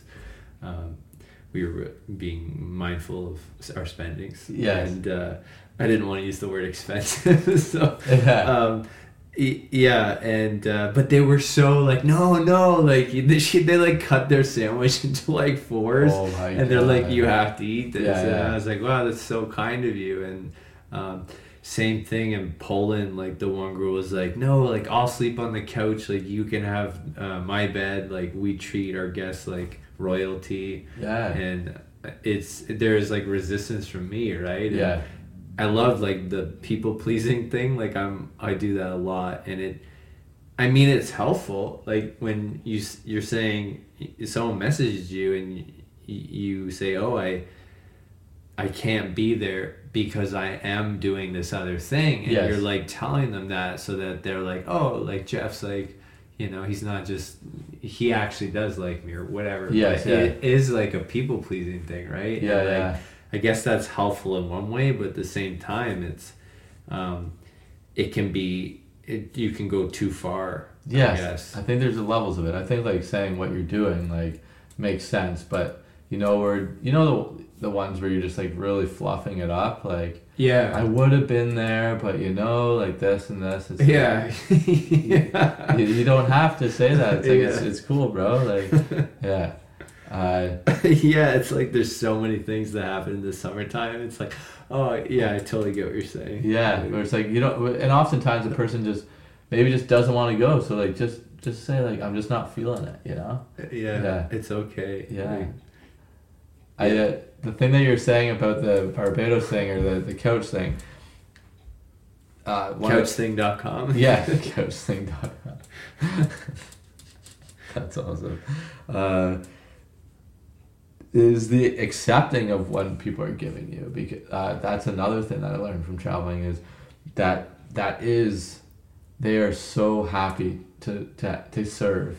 Yeah, uh, and so accepting it rather than being like no no. And that's i've taken that back into my day to day when someone offers me something i might say are you sure? And yes and i'll take it. And maybe into maybe inside they might have just been offering it and, and but chances are they want to give it and like i feel like the energetic exchange is best if i accept it you know? Yeah. here have this peach. Oh really? Are you sure? Yeah okay. And then if i can also tune in like they're looking over at me and say you want to buy it? Or like actually let's share it. And then like you know just like feel it out. But I, rather, I, rather than not accepting i think it's always best to accept like whether it be a compliment whether it be a gift whether it be the comfier bed you know? It's you can you can say once no no no i'm honestly perfectly fine here. And then then they're like no i really insist. And like okay i'll do it then. Yeah it's like a disservice. Like they're like how many times does somebody ask like at least me they're like oh do you need help with that? Like i'm moving a bunch of stuff in my car. I'm like nah. Yeah i got it exactly don't, don't touch my stuff like, Yeah. i have to do it in a certain way you're probably gonna drop it it's gonna break into a million pieces like obviously that's not gonna happen but Yeah. in my mind it's like you're gonna you're gonna mess something up like, yeah yeah um, but no, it's like, you know, if they're they want to be helpful, people like if, yeah, I mean, most of the time, Mhm. most of the time, people are. Yeah, I was just thinking about what you said earlier, but in those situations, like when somebody asks for, if they can help you, like just yeah, just- yeah, of course, thank you. Yeah. like Absolutely. Because by, by doing it, it's not like I'm burdening them. You're actually helping them because they're offering something. And I feel like giving is receiving. So if someone's giving to you, they're also receiving. Like they're feeling like connection. They're feeling yeah, they're feeling like they were able they they're capable and of of of being there for someone. You know. because at home maybe it's a situation where they feel like that they're not able to to satisfy uh, and to, to be helpful uh, so Right. yeah Good point. hmm You never you never know. hmm yeah yeah yeah because i think people are a lot different around people that like that are strangers like people can be a bit more free and, and have this less rigidity when they're around people that don't have that they that they don't have like this gro- grooved out existence with you know like Yeah, that's interesting. mm-hmm. Like there's the one way of getting on the bus with all the Canadian people and you say, "Oh, we're oh, these are all my friends." Mm-hmm. There's also the fact like when you're in another country and someone had a completely different life than you and you're able to find like you're both you both feel that, I guess. Mhm. but somehow it, it it creates a flexibility because you're like it's what's in was something that just came to my mind is like a few times when I was traveling and you mentioned it earlier like I would talk to this guy in Nepal and he his English was he was learning. And so it was pretty tricky to understand exactly what he was talking about all the time because like you'd only kind of catch every third or fourth word. Yeah. And so you'd be like putting together like i'm not making fun of it it's just No, no. you're like you're very on another subject you're like very focused. Like when you're traveling and listening to someone who's speaking a different english than you and you're very focused with your ears and trying to make sure you're paying attention because Yeah, you're you don't aware. you're yeah you're aware. You don't want to constantly say oh, like can you repeat that? So when this person is i i'm only understanding every third or fourth word i have no idea how much he's understanding Yes. of me too. And i think typically it's easier i i think i found when i've asked people it's easier for them to understand versus actually speaking it. Yes um, that's probably more common. Um, but still like yeah, i don't know how much and i'm how fast am i speaking? I think traveling that helps like when you're t- talking to people from another country like to slow down your speech a little bit. For Um, sure. unless like they tell you like you don't have to speak slowly but, yeah yeah yeah. um, yeah. It's it's like a fine line not to sound like you're patronizing them. Yeah. So I, I try and be like almost like talk with actions like it's like Yeah. charades you know like if i'm saying food or like driving or time like doing like those universal signals that that really help I, I was uh, I, I want to get back to the rigidity thing too. That was really interesting that you said like how how we we can be more rigid with our own culture Yeah. sometimes and our own like, people you know like yeah I can I see how how some people that I know are like around their family and then if you see them like out uh, how they can feel a little bit more loose you know? Yeah. and in, re- in regards to like just being a bit more free to be them uh, and that's not saying that's not making any assumptions but it's it's just I think that's a tying back into traveling is like when you're around someone that you're never going to see again. It's not like you act out in a poor way you don't you're almost like a better version of yourself because there's not like these your mind's not like making these calculations well remember you did that in front of them and yeah Remember- absolutely Remember they said that or da da. It's just like blank slate, blank canvas. I can just be me. Uh, yeah, that's why a lot of people actually like. They actually have an alter ego when they travel. You know, like because they. They can just be someone else. They don't have to be like, oh, I'm the uh, corporate guy. You know this, or I can even. I'm that guy who wet myself in kindergarten Yeah. Like, why don't you go pee your pants again Greg oh God. that wasn't great too it's like people don't forget Yeah. For but sure. I, I asked uh, my kindergarten teacher first day to like, can you wipe my bum? She's like, we don't do that here. I'm like, all right, I guess we gotta figure this out. Don't do that yeah. Excuse me, miss. But uh,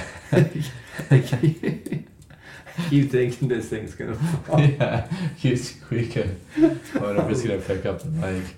But uh, it probably won't. But yeah, I was gonna say, uh, about the rigidity. Yeah, yeah, um, yeah. With it, it would be neat if you could wake up like each day and have that fresh slate, like you can. Yeah, Like yeah. if you can practice it and be, you know, as long as people aren't bringing up the past and making you remember things that like were mistakes and or learning lessons and like, yeah, but trying to do that in the present with likely the culture that you're around which is probably a similar culture unless you're living abroad mm-hmm.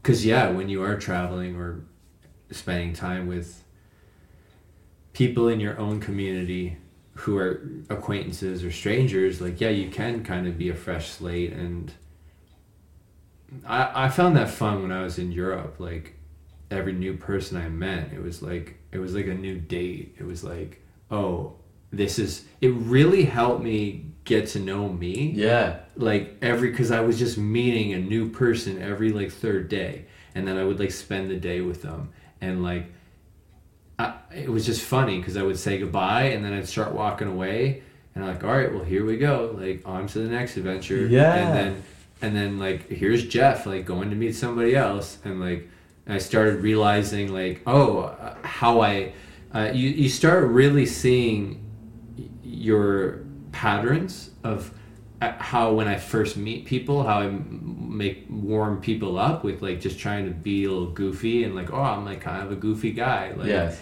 And but by doing that over and over and over again, it was really helpful Yes. to to practice it and then to recognize it. yeah, yeah. And yeah, I mean that's just meeting more people in general and like judging people's energies and like but like yeah you must have met a lot of people too uh, I, I don't know what else to say about the rigidity No, like, no, no, for sure. I, I, think love- that's amazing Yeah. the, we are I, I i'm too like i can be rigid with like my neighbors for Sure, instance like I- parents even. You know? yeah, I wi- I wish I could like I wish I could and it I I say this this is like if I had it'd be cool to have friends that were like yo this month like I dare you to like go over go over to your neighbor's house and be like do you want to come over for a barbecue Like, Oh, man. and hey some people out there like they're tight with their neighbors Yeah. like and I always joke like hey you know oh we got to get we're going out of town we got to get then um, someone to watch our cats and you call the person at the other side of town to do Yeah, it. yeah. When it's like, why don't you just ask your neighbors? It's like. I don't know them. Yes. like, Yeah. Oh, that's that's definitely a big theme that I'm, I'm always chewing on because I feel like everyone lived in the city for a while, uh, and it was like kind of fun to be in the city when Toronto was smaller. I think. Yeah. And then people, the city got big. People moved to like suburbia. These towns had like big community. Uh, experiences you knew your neighbors there's street parties teen Yeah. garage sales like we had christmas tree burnings and all sorts of like stuff that like united everyone and then slowly uh, Fences got thicker Yeah. and like I noticed these new houses in Georgina, they had like the hole fences, whatever you call them. Like instead of wooden fences, they're like the uh, metal. They all have holes in them, just like a oh like a, like, Like- the metal fence yeah, where you can see through them. Yeah. and, and they're shorter too. Yeah.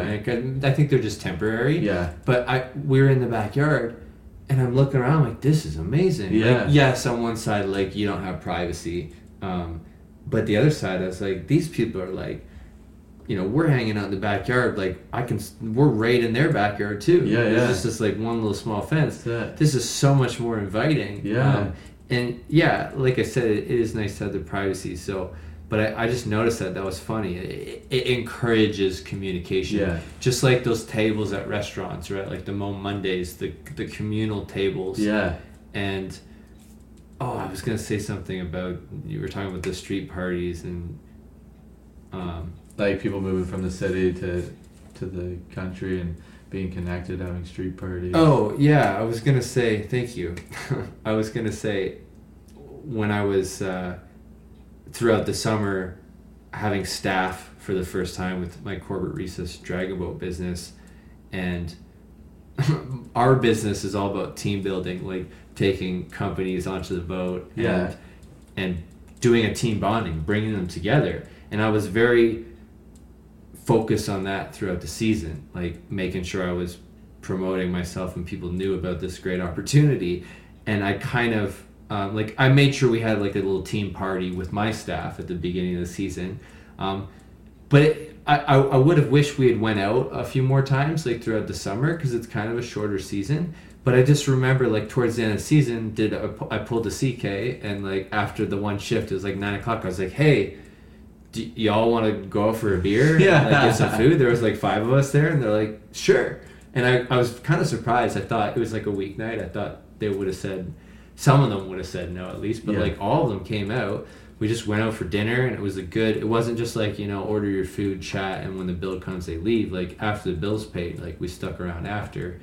And it was really nice. Like it was quality of time and i actually felt the bonding. I Yeah. was like this is happening and like this is so beneficial and important. And the point of the story is like also just creating that. So whether it's your neighbors or you know you initiating this like yeah making sure you're taking enough initiative in life to because you can create whatever you want and those those bonding moments are are so important. Like to i'm tr- almost tying it back into what we are talking about being flexible. Like Mhm.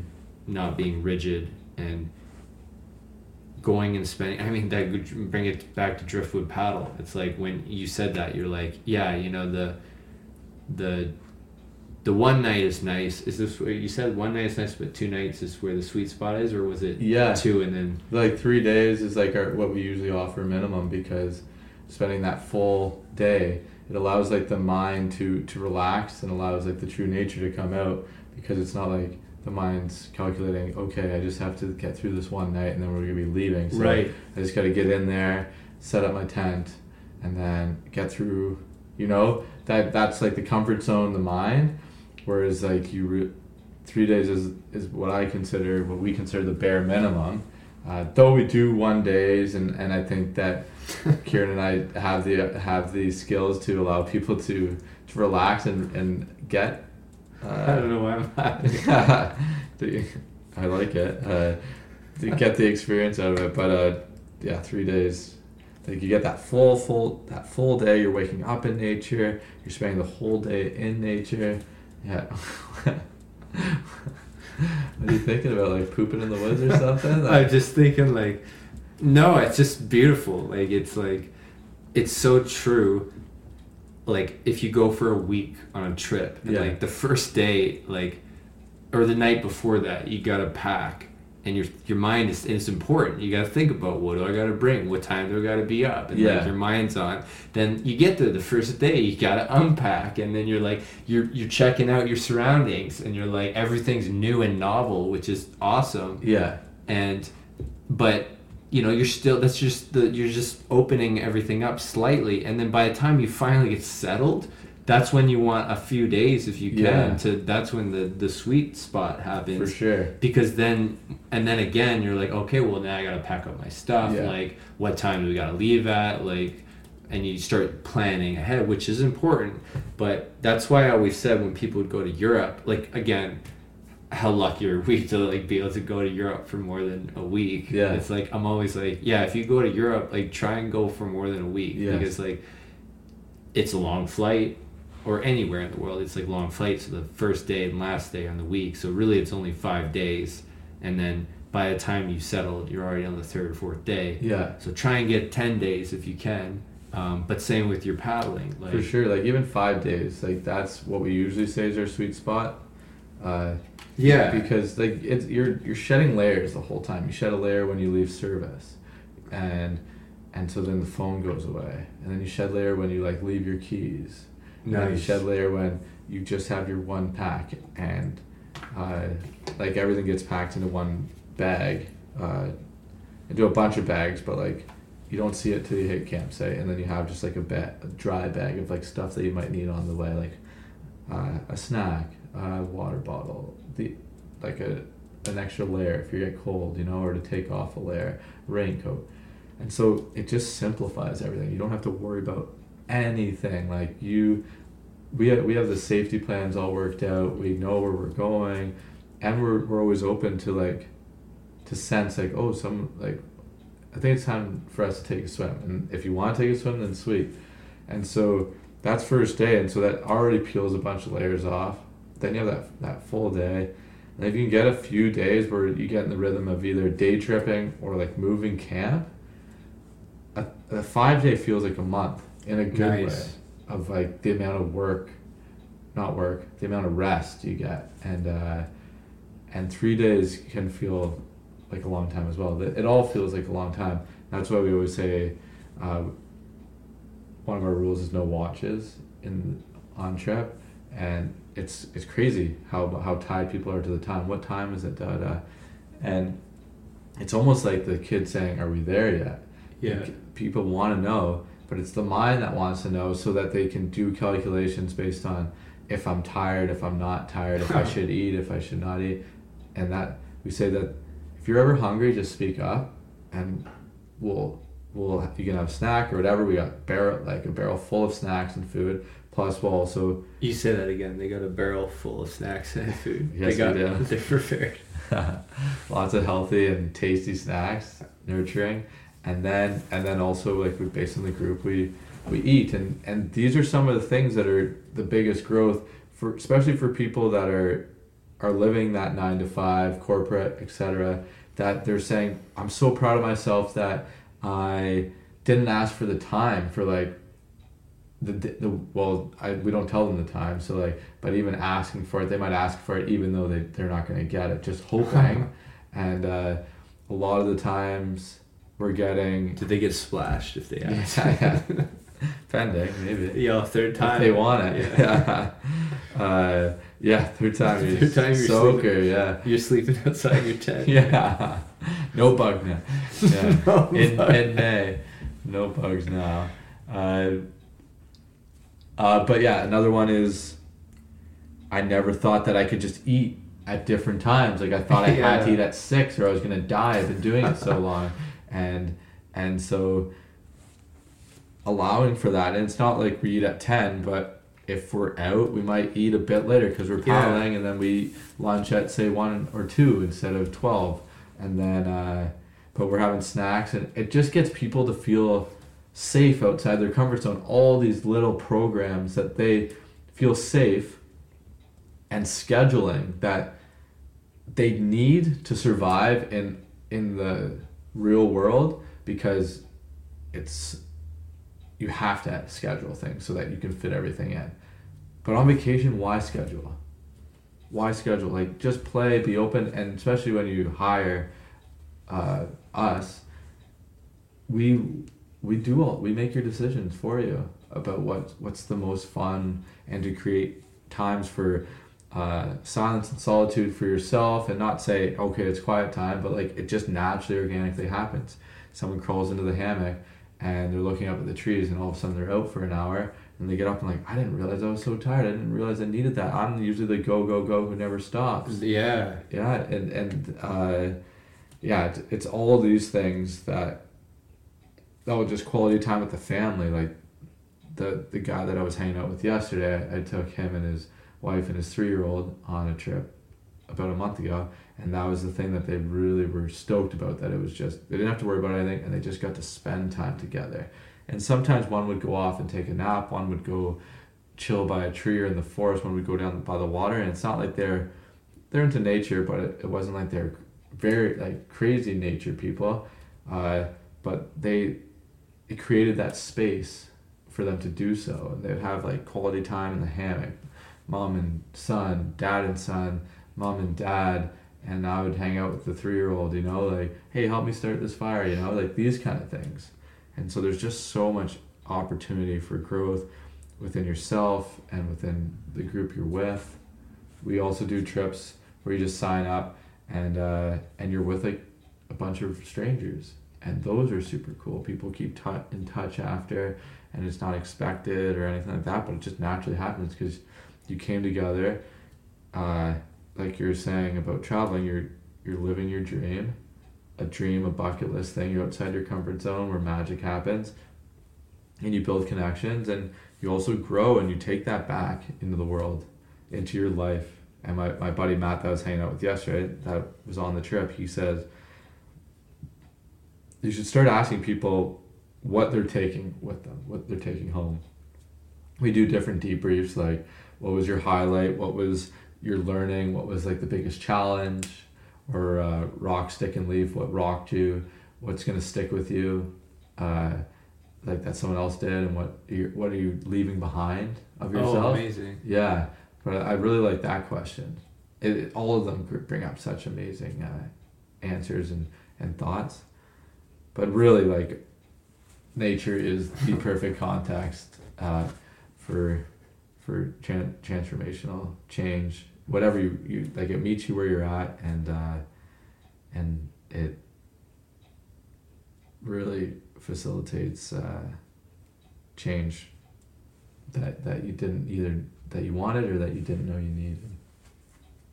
That was amazing. Yeah, what a takes an hour and a half to really get to the the juicy stuff. Yeah. The, yeah, I I have so much to say on that. Like you said, rock, stick, and leaf. So Yeah, you said, what are you what are you leaving? yeah. And what are you sh- maybe what are you shedding? Yeah, what are you choosing to leave behind? You know, Yeah, and self doubt. Uh, you know, just any any of these things that you were you're holding on to that you didn't realize you were holding on to. And then you said, what are you rocking? Like coming home. I mean, the the cool thing is that. Uh, I didn't catch the stick one. Yeah, yeah, no, I'll tell you both. That is it's like you can use the word however you want. Like rock is such a cool word. What rocked you on the trip? Nice. Like, what just blew you away? What rocked you? Or uh, what did you rock? You know, what did what sign that you really kick butt at that you were surprised? Uh, what's gonna stick with you? And Oh, okay. and we, we we open it up to that's something else that someone else did that's gonna stick with you. That uh, that you did that that's going to stick with you that you learned it's like an opportunity for learning or something just in nature you know like i never i never looked at trees the same or the way that the birds were were were flying or or that were so nurturing or the way the seagull protected the the osprey from the bald eagle like that's wow like it, it really showed that we're all interconnected. All these things that are, are possible. Then there's other things that we do with school groups like cool ones like reach out and touch. So it's like a you get everyone to come in a circle and face outwards and then you bring groups of three into the circle at a time uh, and then the facilitator says reach out and touch someone that made you laugh. And so Oh, get amazing. goosebumps yeah yeah and so the people will go. So it's like anonymous because you don't know out of the three or maybe all three people touch you you know? And uh, and so it's a cool thing because uh, you don't know who's who's touching you, but it feels great to be touched. It also feels good as the person to like do like touch someone's back and be like, like, I've noticed you, uh, and then also like it's an accountability thing where like maybe you didn't get uh, touched too many times and you'd like to be like uh, you'd like to be more of a person that makes someone laugh and then that that's something that you can work on in your in your in your life you know Mhm. Yeah, you know like- that's amazing. Like, Yeah. so who taught? Where did like? That's amazing. I might have to borrow that. That's it's uh, yours the uh, that's so beautiful. To it reminds me of being in high school. We did a thing like that where we all had to write. I guess one thing, one compliment for each person yeah. in the class and then you would put them all together and then each person would have like 20 of them right? 20 sheets and you would just like they're all stapled together and it'd be like jeff is awesome. Jeff makes me laugh. Jeff's oh, good at cool. sports. Like you just pass it around and everyone does it's all thing for- anonymous. uh, yeah.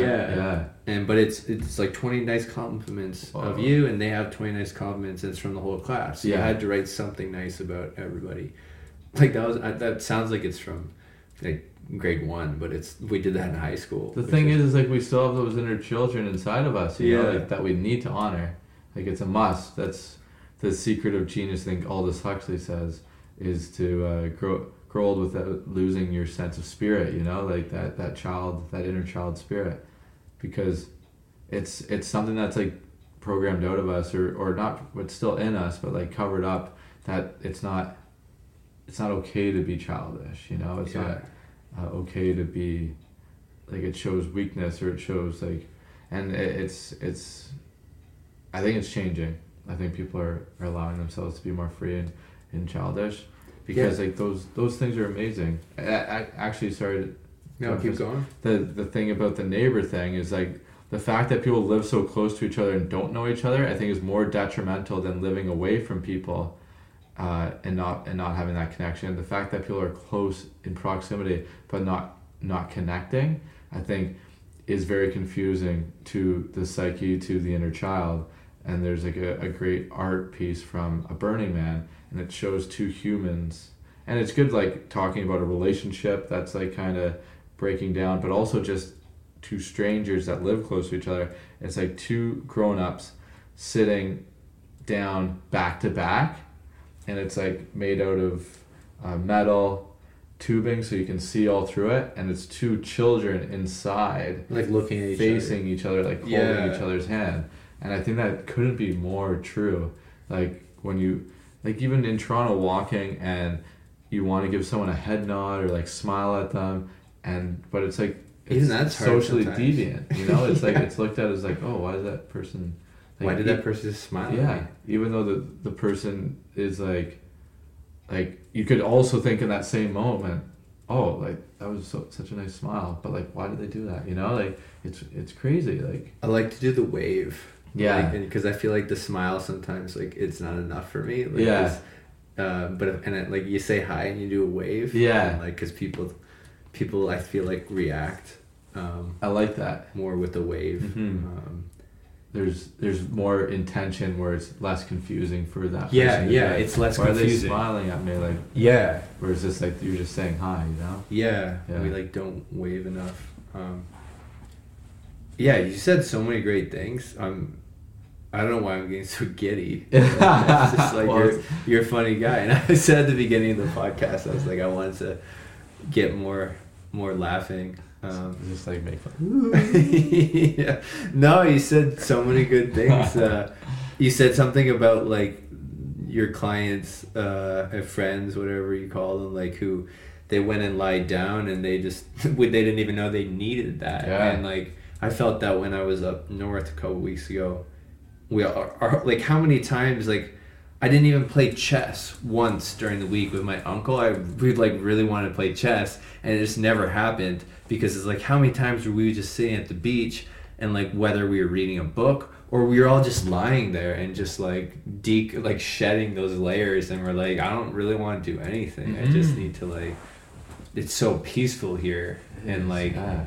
um, so, yeah, it's amazing when you don't even know what you need to get rid of and like Mhm. or what's weighing you down and yeah what else did you say like what and that that circle is beautiful to like tap people um where did you learn those two things like did you guys come up with that or did you that sounds like something you learned in summer camp yeah like, definitely like this the rock stick and leaf thing Yeah. plus the the circle thing like Yeah, we've definitely picked them up along the way. And that's something that I'm super grateful for is that when you're working in uh, something that you're very passionate about, you tend to talk about it uh, and you tend to be surrounded by people. And so it's nice as, a, as opposed to like working something that you don't really like doing it, but you're talking about it because it's like you're the only thing that you do, which is like the reality for a lot of people. And, and, uh, and, uh, it's not necessarily a bad thing, but like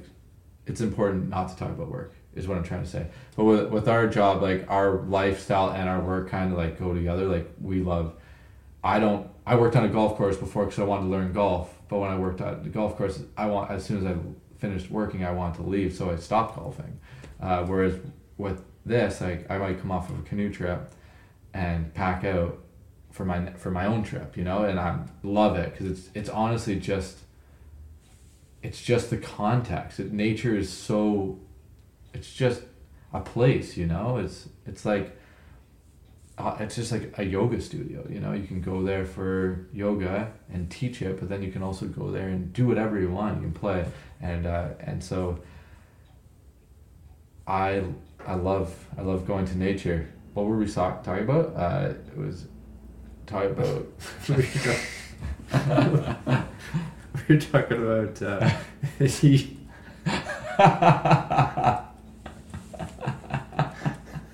I know. We were talking about you uh, picking up those. Two Oh, things, yeah. those two cool modalities. nice moves, nice nice memory moves.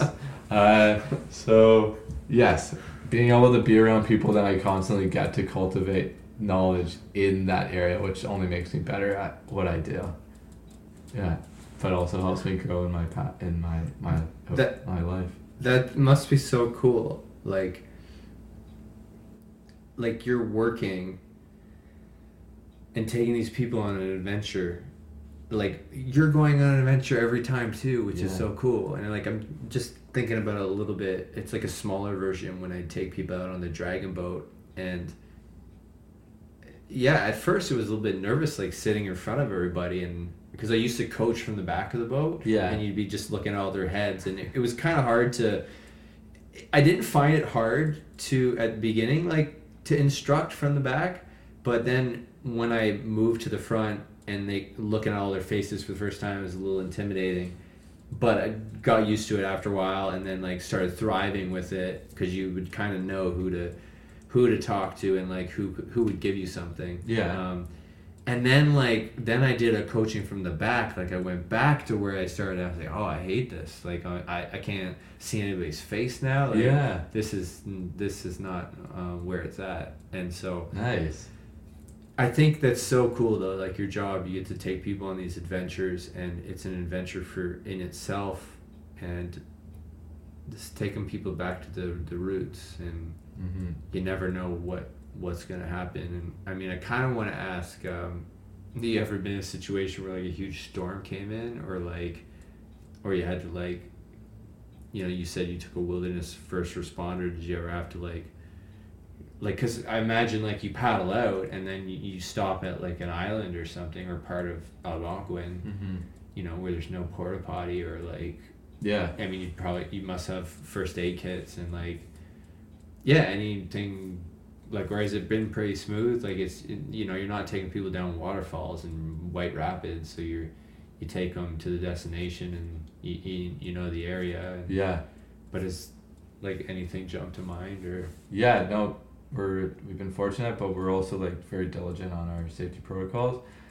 My brother says it well. It's like the chances of you getting hurt back there are pretty much the same as like getting hurt like here. Yeah, with like people texting, driving. Yeah, all, all sorts. it, it, it's more so just the remoteness that is the that creates the barrier. Um, so we we we practice like just safety, be sure footed. You know, look where you're walking. Yeah. uh, fire safety. Um, yeah, we're both wilderness first responders and lifeguards, uh, and we research every three years, and then uh, we do like little things like circle checks the site, circle check the site together, look for like dead hang, dead hangers up above, like things Oh, like nice. that. Yeah, and like so it's also like it, it's teaching because like they're gonna spend time in nature and then they can look for things, and hopefully we're making campers out of people that they can go off and do this on their own in some uh, regard. Uh, I mean, I've definitely been in some big storms, but like, you just learn how to. I know we know how to navigate them. You know, like okay, Yeah. we, we can tell when storms are coming in. Right, and then Uh, you're like, we gotta get, we, we can't get to our destination. Yeah. We have to like pull over here and set up tent. Yeah, set up tarps, tents. You know, uh, there's lightning protocols, etc. And it's it's part of the adventure. You know, it's it's actually a lot of fun, that kind of thing. I haven't been like, I mean, like I like I said, like a, It's tornado, the a adventure, tornado. absolutely. Yeah. Yeah, it is. You know, I, I haven't been in a tornado or anything, but a tornado would suck right here. You know, anywhere. Yeah. So that's that's kind of uh, luck of the draw. But I have like a quote for it that I've that t- nature teaches me a lot of wisdom and and lessons. And so I was paddling recently, and I'm like, uh, there's it's like a blue sky above me, and I'm enjoying the sun. I'm looking across, and seeing some like dark clouds and like just tap feeling into myself and feeling like the resistance of being like oh no these clouds like what's gonna happen and like understanding trying tapping into seeing like what where where is like where is it coming from? Is it the safety side of me that's like we should get somewhere? Or is it more like the resisting the moment now and worrying about the future? And so it was definitely not safety because like the clouds are really far away and it there's no insane winds or anything like that. And they're like uh, they could they come? Yeah. Uh, but they're so far away. And so it was like the the metaphor of being grounded in the moment enjoying that sun on me uh, enjoying those clouds of part of my vista uh, and en- enjoying the water etc and then when you're anchored in the moment if the winds of change do come metaphorically and and quite literally then like you're you're naturally you're like your feathers will start ruffling and your wings will spread and you'll cruise into the next moment without resisting leaving the sun because you're not like oh I wasn't enjoying the sun. It's like damn that sun was nice. We're cruising now you know? It's like you're enjoying the flow of of uh, of life.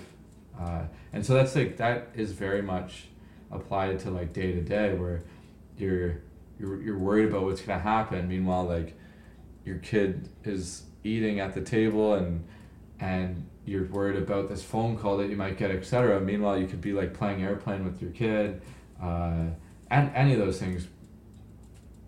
We're not going for a run because it might rain, or the you know where you could go for a run. It's probably not going to rain, or if you go and you get a bit of rain on you when you're running, like that feels nice and yeah. Yeah. So not not be, living in fear and, and more so just living in the moment and living with like hope and love. Yeah. Yeah, Yeah. for sure.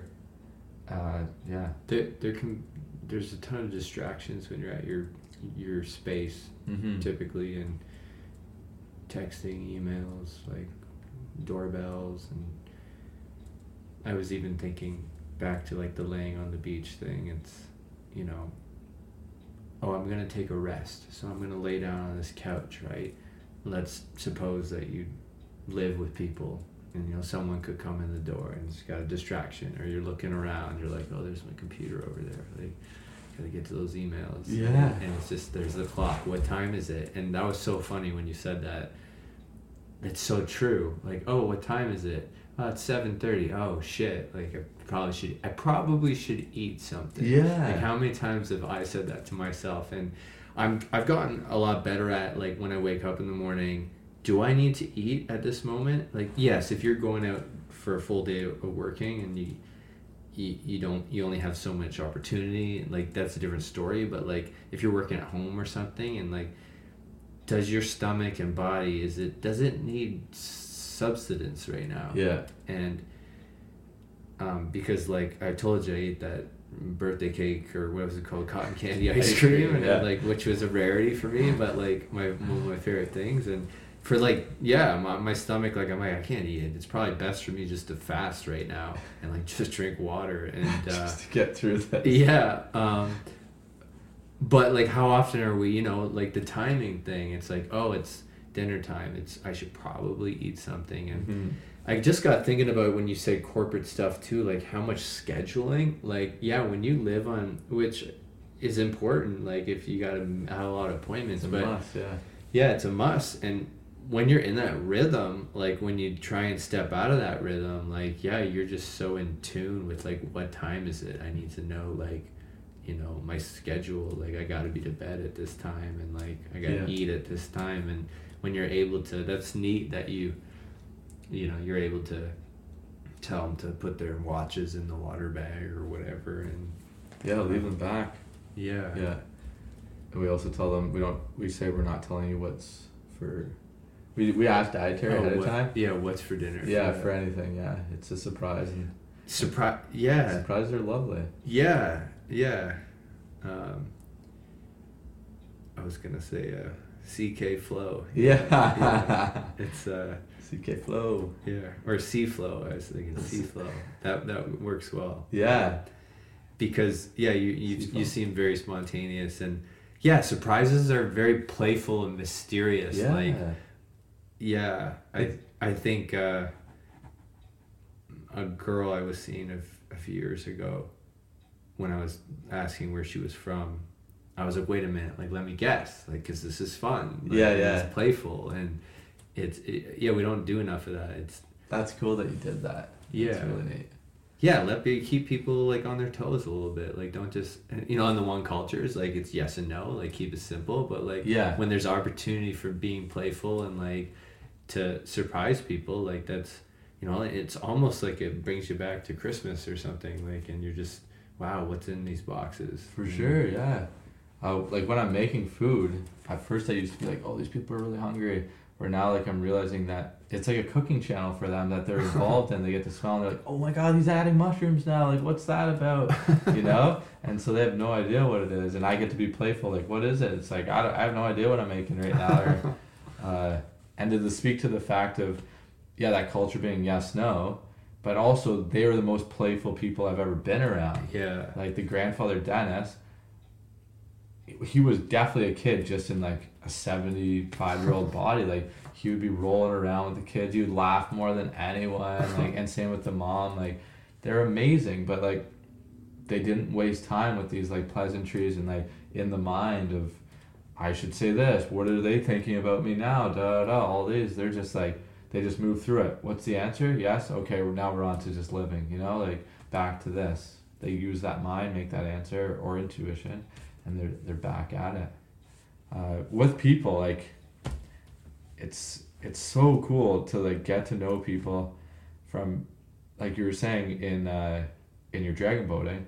I'm sure you feel like at the end of some sessions, like that was so much fun. Like I want to do that again, but it's just like a one time thing.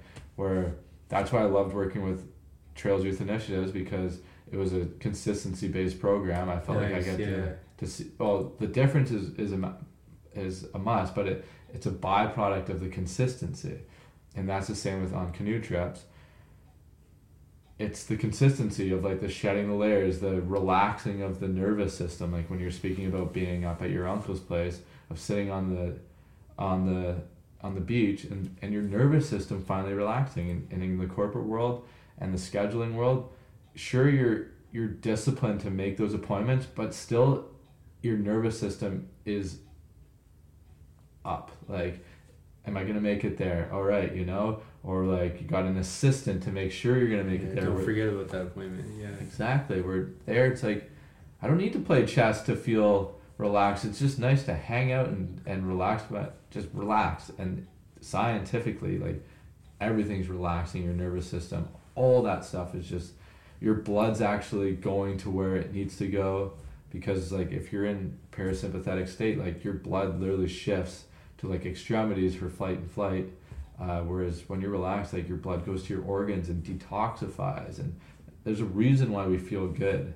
Oh yeah, like we- like uh, physio or physiologically. Like, Yeah. yeah, that's that's so true, and it's actually hard to relax in this culture. Like with, you know, we should knock on every door and say like, okay, only one TV per house. you Yeah. know, like, and uh, we'll we'll buy like TVs from people, or we'll trade them like a piano for a TV or something. Yeah, yeah. I, I said that once. Like, I wish there was more pianos in people's houses Mhm. than TVs. Yeah. Or or instruments and Mhm. like yeah, I mean like we've got like I don't know, we we don't have as many now, but we had more like growing up. We probably had like five or six TVs in our house. Yeah, like, yeah. A TV in every like we must have TV in every room, TV in the kitchen, fan room, each bedroom. Like everybody had their own TV. It's Sure. like you know, and Sign that you made it. yeah. And it's like that relaxing state, whether it's I went to a yoga class last night, I felt it at the end of the class. And it was a very playful class because it was the teacher's uh, last class. And it was at the Anne Green studio, you know. Beautiful, yeah, right downtown. Oh yeah, like with the view of Campbell Bay, and it was her last class. She's probably been there for like fifteen years or something. She's retiring or what? Um, I think she sold the business, so she's gonna open up a different form of uh, business. wow, And- so it was the owner. The owner, yeah. So th- it was like pretty special class. No doubt. And um, so it, even though it was like there was a lot more talking and laughter and playfulness in the class, there the the ending when we went into shavasana, like and it was like a good solid like 10 15 minute shavasana. Oh, she like beautiful. wrote uh, said this speech and did some singing and like yeah my brain went into that um, I, I, like you mentioned the parasympathetic the nervous system states but then there's also like the like correct me if i'm wrong like if you know about it like Mhm. the the different brain waves too like before you're falling asleep or right when you wake up like your brain's in a certain state Yeah. you know i know massages can help with that like i've been to massages recently where at the end like you're just so relaxed that and like yoga does that you know maybe a, a 20 minute stillness meditation like whatever it is for you that you can bring your nervous system like to slow it down is amazing Yeah. um, and i used to that's what i when i i first fell in love with meditation when I would I would just do it for 10 minutes. I would sit there and I would close my eyes and I would breathe for 10 minutes and when my alarm went off at 10 minutes, it felt like I just woke up. Mm-hmm. Like I woke up from like a nap or like I woke up from the morning and it was just your body was and it's interesting what you just said about like I didn't know that like obviously blood is going to different areas and maybe uh this lady I was talking to, she said that about like CBD oil, I think. Like it's like you take it and it, it just knows where to go. Yeah. It's like you're not taking it because you have headaches. Like, yeah, sh- sure, you might take it and it'll like do a thing in your head if that's where the headaches are being what's causing it. Or it'll just like go throughout your body and be like, oh, this area like needs has too much information. It's got like intelligence. In it. Yeah, and like and Wow. same with maybe what you're saying about the whether it's being in nature for three days, like nature will provide that for you and but yeah, physiologically you said something about physiologically like the blood will start going to certain organs or something. Did you Yeah. just say something? Yeah, like so the sympathetic nervous state is like the relaxed state that like technically we should be most of the time because you should be in fight or flight when like something's trying to kill you or you need to get somewhere quickly. Uh, like then- an appointment. yeah, yeah, exactly. so that's just full of, like, life's full of that. Uh, well, that's why we think like, oh wow, it must be so scary to be an animal. But like, they're just chilling, and then they go get into fight or flight when they're running Right. for their life. And then after, you'll see even some animals like shake, and like that's like literally shaking back into sympathetic nervous state, and then they're just like back into chill zone. You know, like it's because they're also their mind states are different. They don't have as much conscious as much consciousness. Like they're very conscious creatures though, uh, so it definitely helps. Um, but still, it so one of the it's in functional medicine. A, a good friend of mine, Sachin, is a practitioner in that, and he speaks to the fact of that in in a stressed parasympathetic state, five percent of your blood goes to your kidneys and, and liver, which is like your detoxifying organs. And in a stress state or in a non-stress state, sympathetic, 50% of the blood. So that's 10 times more blood. And so when we were talking about diseases, you think of like the car, your car, if like you restrict 95% of the or 90% or whatever of like the gas or the oil or whatever, what's going to happen? Like your car's going to run like crap, you know? Yeah. and and we are just very advanced engines you know like uh and so the that's why anything like your back's a little tweaked or whatever you feel it because and and we are our he says as well like we are our best specialists. We know we we know that there's something up more than a specialist. We can tell the specialist and then they're specialized in that area but like we know when something's up but like we like deal with a, a screwed up knee or whatever for like our whole life. But if you're like tires wobbling you would you'd, you'd stop driving etc Yeah. and you'd go to a mechanic.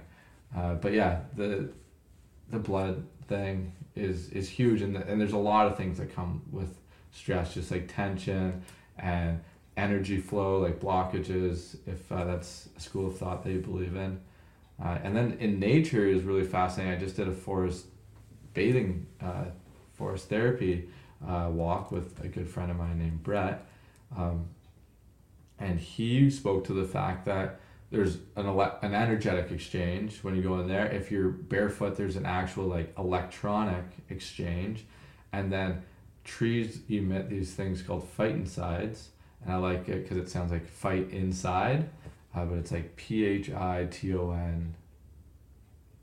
Uh, S I D E S, and uh, and those those things that they release allow them. They're like a protector, uh, so that animals don't just eat their whole thing. You know, like uh, they they're just not consumed by nature. Trees, uh, because they they emit these things, but by us being out in them, we ingest them, inhale them, and they improve our NK cells, which are natural killer cells, which are part of our immune system, which also target uh, tumor and cancer cells. So you can see how everything is so symbiotic, and uh, and the reason why forest therapy came to be was because uh, the Japanese government launched a nationwide study because they just noticed that more people were getting sick and in hospital, and they're like, "What's going on?"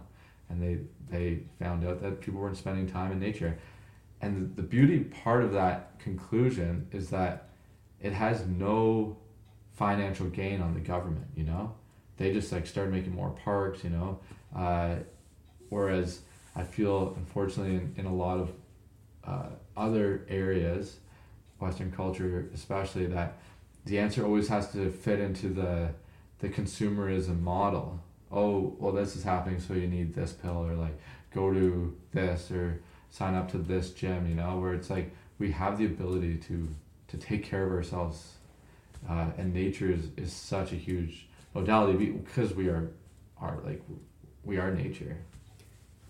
Imagine, like, imagine you went to the doctors and you're like, yeah, I've been getting these headaches. And your doctor was like, oh, yeah, I took a course called uh, Shinrin Yoku, which you probably know that word. It, it's uh, Japanese for forest bath. Oh, Like, is it? Literally what you're talking about. Yeah, yeah. Um, I, I read an article a long time ago and then my friend got me a book. Yeah, Shinrin Yoku, I believe. Shinrin Yoku.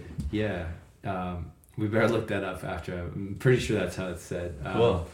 But it means forest bath, and that's a Japanese expression for exactly what you're saying. Is I didn't know all that stuff. That was uh, that was some uh, that was some good stuff you just said there about uh, the trees and yeah, why why are the animals not eating all of the leaves? Like, Yeah. you know that makes sense. That there's some uh, maybe they're also providing that for the animals too, right? And um, if they have similar um, physiology or anatomy and um, what was I gonna say? Oh yeah, imagine you went to the doctor's like, oh yeah, I took this uh, course in uh, in University Shinrin Yoku, and so like yeah, go uh, once a week for an hour, like go do a barefoot walk through the, the forest. you Yeah. know?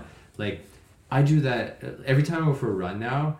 I, I go th- through the woods, and um, sometimes I go barefoot, sometimes I don't, and um, or going out on the water, and yeah, I just want to make sure. Uh, yeah, going through the woods, the forest bath is so like you feel so much better. There's like that you could just breathe. Like imagine if you lived in a very busy city and then went to the woods. Like there's a huge difference you could tell. Um, I can tell it just living in a subdivision and then going through the woods. I always like your mind for your mind and yeah, I want to say a couple things. Like there's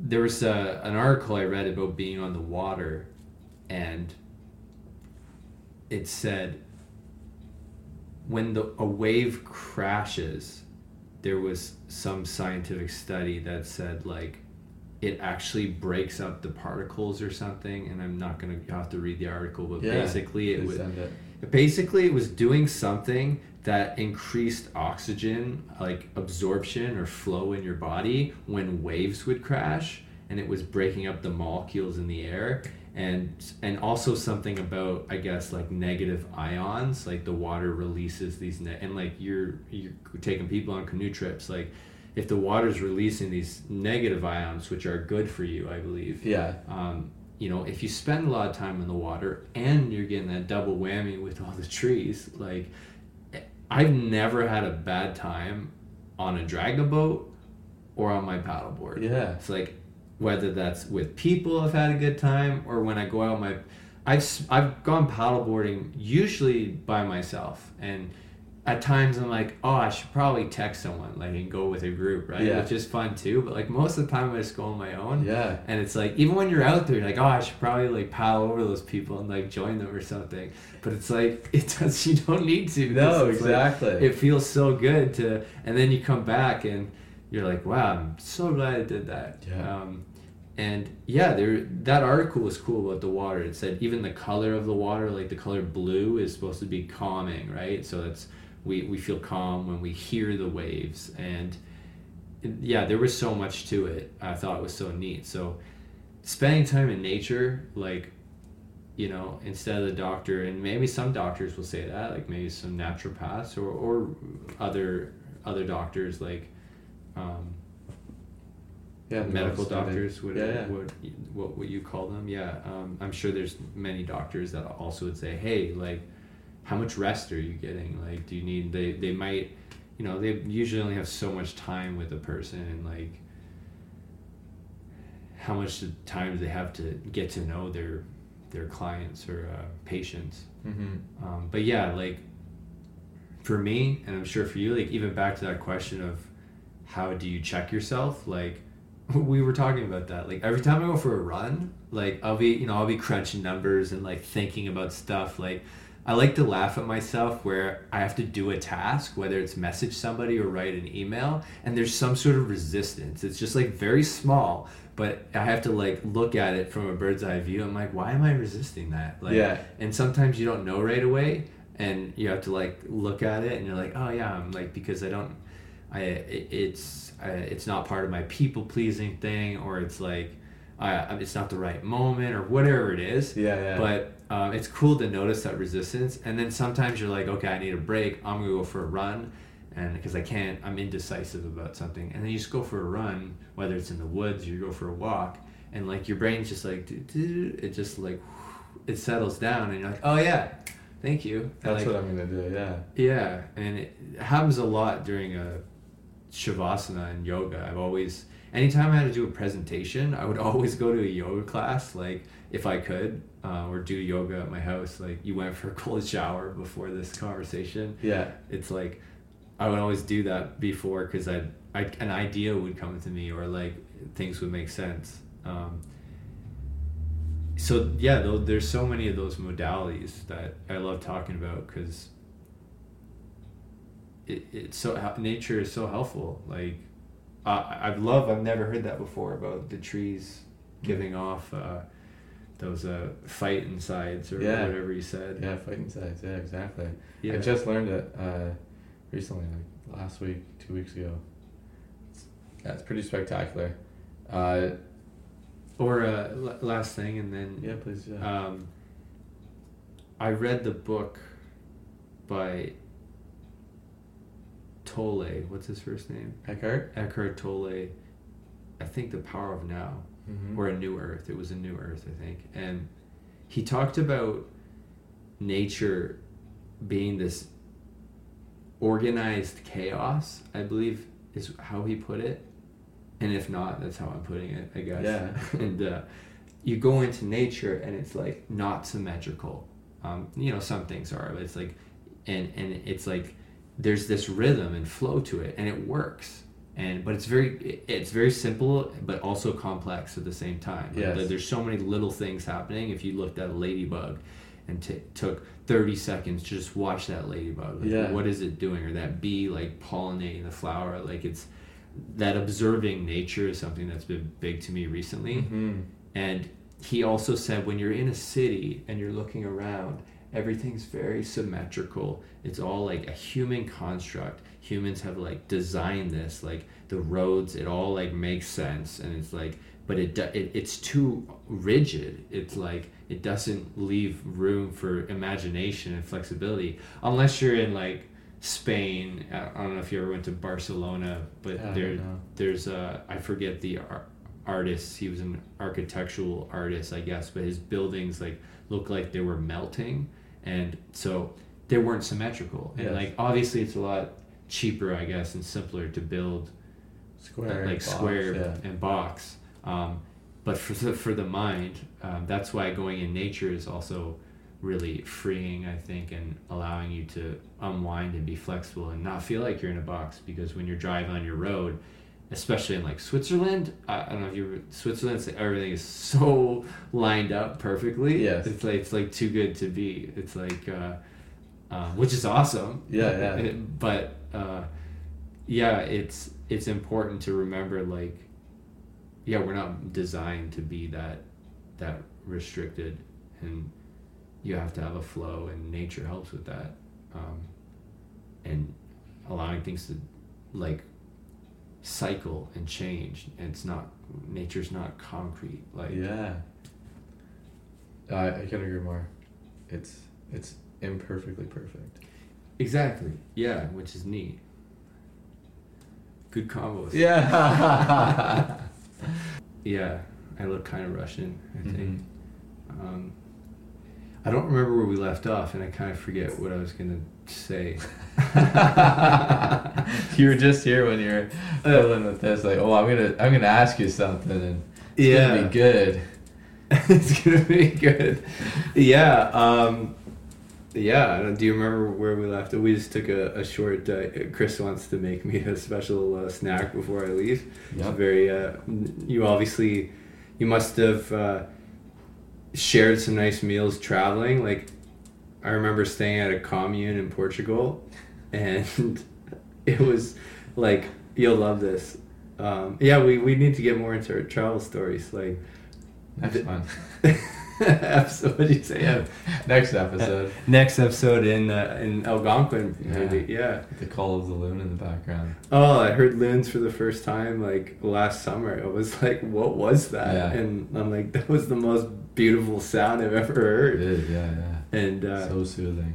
we, um, I stayed at this commune, this community in Portugal. It was really lovely, and I was there for three days. And I'm sure after like if you're there for a month, like it wasn't all paradise, right? And but the three days I was there was really nice, and we would be out in the woods like preparing things and collecting wood, and all you would hear this sound from the distance. You'd hear, and uh, that was the sound for for lunchtime. Oh, nice. and that's what they would do. And so you'd be like, nice lunchtime. And Yeah. Like, Oh, oh, oh. yeah, yeah. And like a few people would do it. And and so you you go back to like the main part of the community and we'd all sit in a circle, we'd all sit on the ground and one or two people would make the meals that day. There was like a schedule for the week. And yeah, it was really nice. It was really nice to share. Like that's something important to me too. Like I grew, I grew up like having a lot of family dinners, so I I had such a good time at the cottage this summer where we all sat down and I'm like, oh, I'm on vacation. And, like we were sitting at the, the the dinner table, everybody's eating and sharing nice stories. I just I didn't want to leave. I was Mhm. like, this is where it's at. Yeah. And um, but also an, uh, the last day I was there, every Sunday or something, they do a, a share circle that you were speaking of earlier, and it was really nice. They just went around the circle and they said, if you don't want to say anything, you don't have to, and but if you feel like you want to share uh, what you feel like is going well in the community or any feelings you're having that you want advice on or you want to share, like, and it was it was really beautiful. And we went around the circle and it was a coming together thing, like whether it's a meal or so that was a cool That's beautiful. experience. Yeah. yeah. I, I wish uh, I I try to do that with my family like once a week when we were uh, having some issues. Like every Sunday we would sit down and and regroup and uh, you know make make sure we're all being heard and Mm-hmm. yeah That's very courageous and vulnerable of you. That's yeah vulnerable. special. Oh, here's a sorry to keep talking about. Yeah, we'll wrap this up in a minute, but Do your thing. Um, it's uh, two things. No. Um, uh, oh, I'm gonna forget. Okay, the vulnerable thing, because the other thing just came to my head. Do you know what? Have you heard of couch surfing before? Oh, yeah. Yeah. Did you ever do that? Yeah. Okay, so like, I know the the founder. I was reading um, a little bit about him, and he said if you think about it, when people are opening up their homes to a stranger, how like vulnerable they are being, um, as well as the person who's like taking the risk to stay with the stranger. We're Yes. not really strangers. Yeah, right? we're all friends. Yeah, it's a great game. Shout out to We're Not Really Strangers. And, you know, there that's two vulnerabilities. Like, it's even vulnerable for him. He's like, You're coming into my house. Like, hopefully, you're not to, like, trash the place or whatever. Of And course, yeah. those two vulnerable energies, though, coming together, just like when you take people on the adventures with Driftwood Paddle, like, you both are bringing adventure to the table. And then it's like super adventure, or it's like those vulnerabilities are able to really mold with each other and something beautiful happens um, and yeah it's like i would say it's likely easier for like a guy to do couch surfing um, you know unless a girl's staying with a girl too um, i found actually like m- more guys like i wouldn't get as many responses um, on couch surfing when i was trying to stay with guys um, but yeah the That's interesting. yeah. Um, and, and when I did, it was great too. Like, you know, you, I, I use couch surfing a lot. And I think, yeah, when you, it's simple. Like when you're able to be vulnerable. yeah, you can comment. Go ahead. No, I just remember hearing one story. I, I, the thing is, I don't want to make like a bad name for couch surfing because it's not. It's amazing. but I remember, I forget who told me about this story. So they went and stayed, and like they got there, and the the owner was like. We, we just go naked in the house and it was Oh, like okay. there's already another couch surfer upstairs like just the way it is man and so like, Get with it. yeah. And so he's like, I just had to get naked, and it was. He said it was. It didn't like at first. It felt weird, and it just was like normalized, but just yeah, it's just interesting. I think that's like an extreme. Most like the couch surfing that I've experienced has been amazing. Like not only are you getting to stay with someone local for cheap or not like usually nothing, but also they're so open to sharing about the area, which is hard to to get beyond the traveling Yeah. uh, what to go to to like dive into the, the local knowing uh, so yeah special and I was I've been a coach for like a host like up north which is Oh, very always cool. and uh, the one gentleman that came through he brought like a little barbecue with charcoals and, and had already marinated chicken like to feed like a lot of people and uh, we feasted him and I That's awesome. Yeah, it's great when you can be the the host too and give back and it's something I love. Like so many people opened up their lives and their houses to me on the road, yeah and they would cook these authentic meals for me. I didn't even know that was part of the, the exchange. yeah I was like, I just thought it was like a couch and like we would exchange uh, friendship and hmm and um, I didn't know they'd also give me energy to take home with me as like I would for them too. You know, what Yeah. are you what are you uh, leaving or what are you rocking with you? What was the thing? yeah yeah Um, what you, what's sticking with what's you sticking with you? yeah Yeah, and yeah, couch surfing is great and great way to. I hosted some people in Barrie, which is kind of neat. He's like, "So, what's what's fun to do around here?" I'm like, "Well, we could we have a cool park. I'd take you to Sunnidale Park." Yeah, yeah. They really like that, and it is a nice park. it is really nice Um, the energetic exchange like of being out like i feel like we need to thank people for the opportunity to serve. So when someone comes to your place they're thanking you but you should also feel grateful to to serve them and to get to for that for them to give you the opportunity to like give of yourself. Because it's a really great feeling to do so. And and when you change your mindset or change your perspective and your lens to that, then you're not always worried about what am I like I'm such a nice person, when am I going to to get when when someone gonna do something for me? Because like then you have these expectations and everyone knows that expectations lead to like unhappiness right. because that's just not the way life works. Whereas if you have no expectations and you're thankful for the opportunity to serve, uh, as well as grateful for the opportunity to to be served when when that happens, then it, just creates like back to that word. It creates flow and uh, and it, it you're able to cultivate love anywhere because you're able to to recognize when some when things are happening that are benefiting you whether it's simple things like a sun or rain or whatever but also when someone does something nice to you holds the door it's not like oh awkward uh, they hold held the door open to me now i gotta say something it's like thank you so much but also that you have the opportunity to do things for other people and it feels really great. And that's where that that thing that came through for me was that giving is receiving this summer. I, I realized that it's not a rain check for karma for it to come back at some point that you're wondering when's this rain check going to cash in? I did something nice for someone. It's it's the knowing and the understanding and the feeling that it's happening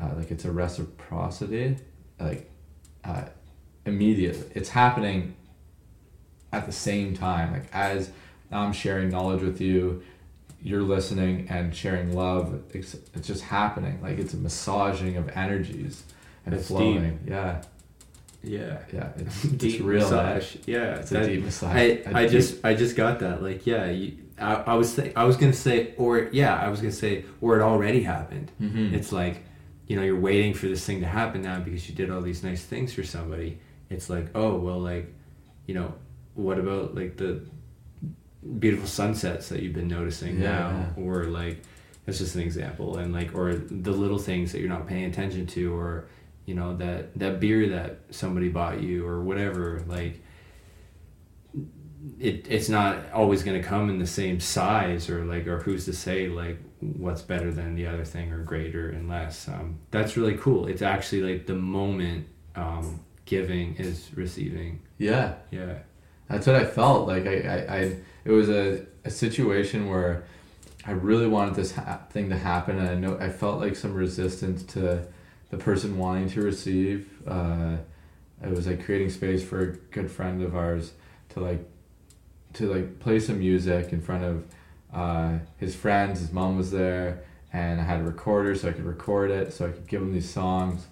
But I felt like there was some resistance, and I was like a little bit more pushy than I usually am. Like he had already said he he wanted to do it, so I was like, Kate, I'm gonna set this area up, da da da, uh, and then it was happening. It was just so beautiful, and you could tell, you could see like just everyone appreciating it, him really like enjoying, like ap- appreciating him doing this, and appre- and him really enjoying playing in front of his mom and my mom and my brother and his my brother's girlfriend, myself and I just felt so good and, and this like it just like came through that this giving is receiving uh, and like more people have thought of this before uh, I'm sure but uh, but it, it was just such a beautiful impactful realization that yeah it's it's happening all the time.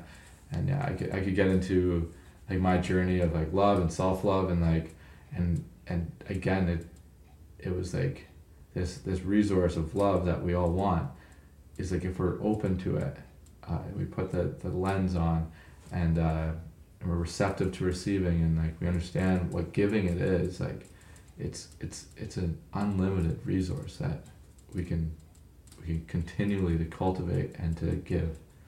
I, and it ripples out. I remember the author of the untethered soul. Mm.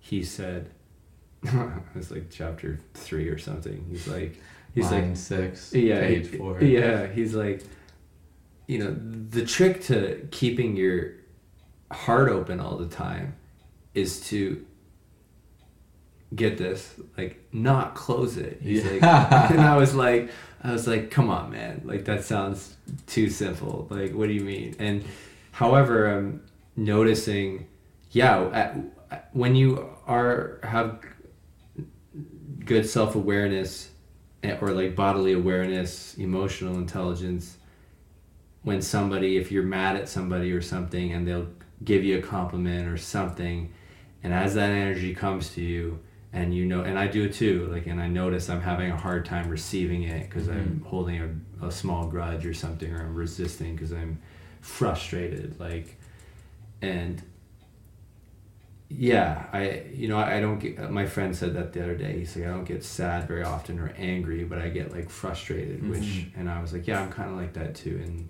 um but yeah it's maybe that's as simple as that like really noticing when you're resisting and in those moments like trying to receive that love because it's even though they're they've upset you or something you know receive it and deal with the upsetting issue at the appropriate time where you have a nice communicative conversation What do you mean, like so they've they've created frustration in you? Yeah, and but so- where's the love? and, and then they'll like send you love or oh, something Oh, okay, they'll yeah. like give you a compliment or they're and you're kind of like you're annoyed because you're just frustrated and and or you're having a bad day or something yeah, yeah. and you're just like blocking the energy and like that's part of like your heart closing i guess and i'm pretty good at keeping my heart open most of the time i've noticed times though that i where i have closed it like whether it's family and stuff and and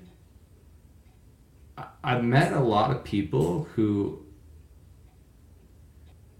who have lost loved ones. Like it seems like this common trend, whether I'm like dating somebody or like a friend and you know when you meet somebody who's lost like a sibling or like a parent and if you still have your parents um, and to put that at the front of your mind that like you know if you're mad at your parents or something or like you know really trying to tap into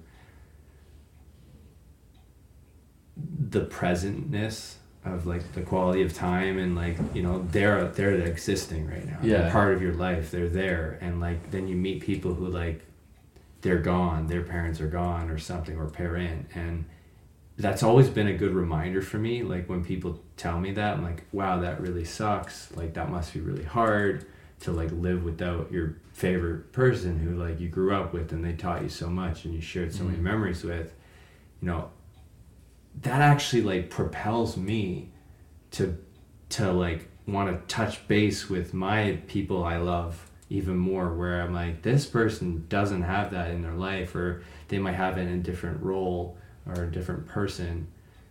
So it's like when my friend died too like 10 years ago and you know yeah it was really sad. Um it actually though like m- almost motivated me to live more and motivated our our friend circle Mhm. to live more and like to appreciate life as much as we could and you were talking about that positive toxicity thing like and just i like to be optimistic a lot of time and i Yeah. try and yeah bring light to every situation like when my and my uncle's a lot like that he's like kind of like peter pan too he like he's like 60 and like never grown up. And like it. my my dad is like in a coma. Like true story. He's like in a coma. Right now. no no no. Sorry. Like he was in a coma Yeah. um a few years ago from a brain injury. And my uncle comes in. And you know it's like it's a serious environment. Like everyone's shocked and like don't know how to feel. He comes in and he's like making like being facetious is the word. Yeah. like making jokes in a serious situation but in the light of it it's like you know he was like he's like lee you gotta wake up and see the pretty nurses here like come on like you know and we're kind like part of us are like if we didn't know him we would have been like come on that's not the right time to be like that but Yeah. like look at this guy like he's he's still like has given some love in a way Yeah. and um, and everybody did something different, which was neat.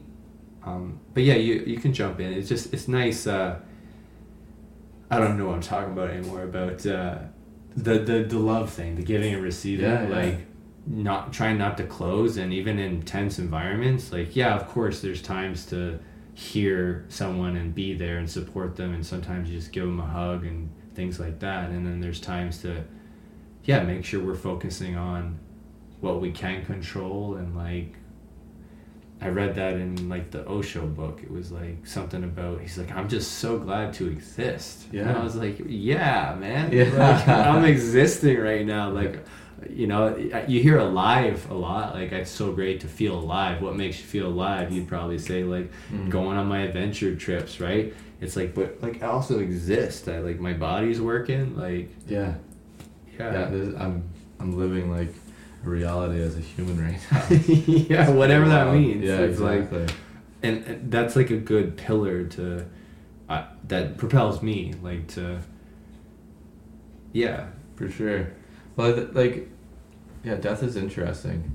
it's Definitely. been a, it's been a, it's been a common thing that I've kind of been attracted to. Mhm. Which that sounds bad, but like No. something about it is intrigues me, Yeah. and most people don't like to talk about it, especially in this culture. And and sorry to interrupt, just quickly, I also heard like most people when they think about you know what they believe in in life, you know they start thinking about it, and then once they get to death, this is the beach. The author of the beach said this. Once they get to death and their thoughts about oh what what is this life all about, they kind of stop thinking about it. Yeah. So like I don't want to think about that anymore. Yeah, yeah. But once you can, you know, get comfortable with death, like be at peace, then it it's it becomes intriguing. But yeah, go ahead. Like, uh, what's your how do you feel about um, the opposite of existence?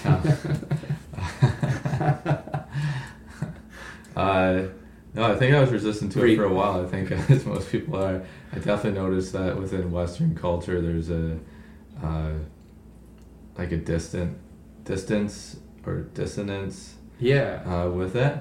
Uh, therefore, I think unfortunately it causes that fear. Whereas again, with traveling, you, you, you notice how close people are to death. You know, they, they see death, the way that their funerals, etc., are run. As opposed to if I was to die right now, you'd call nine one one.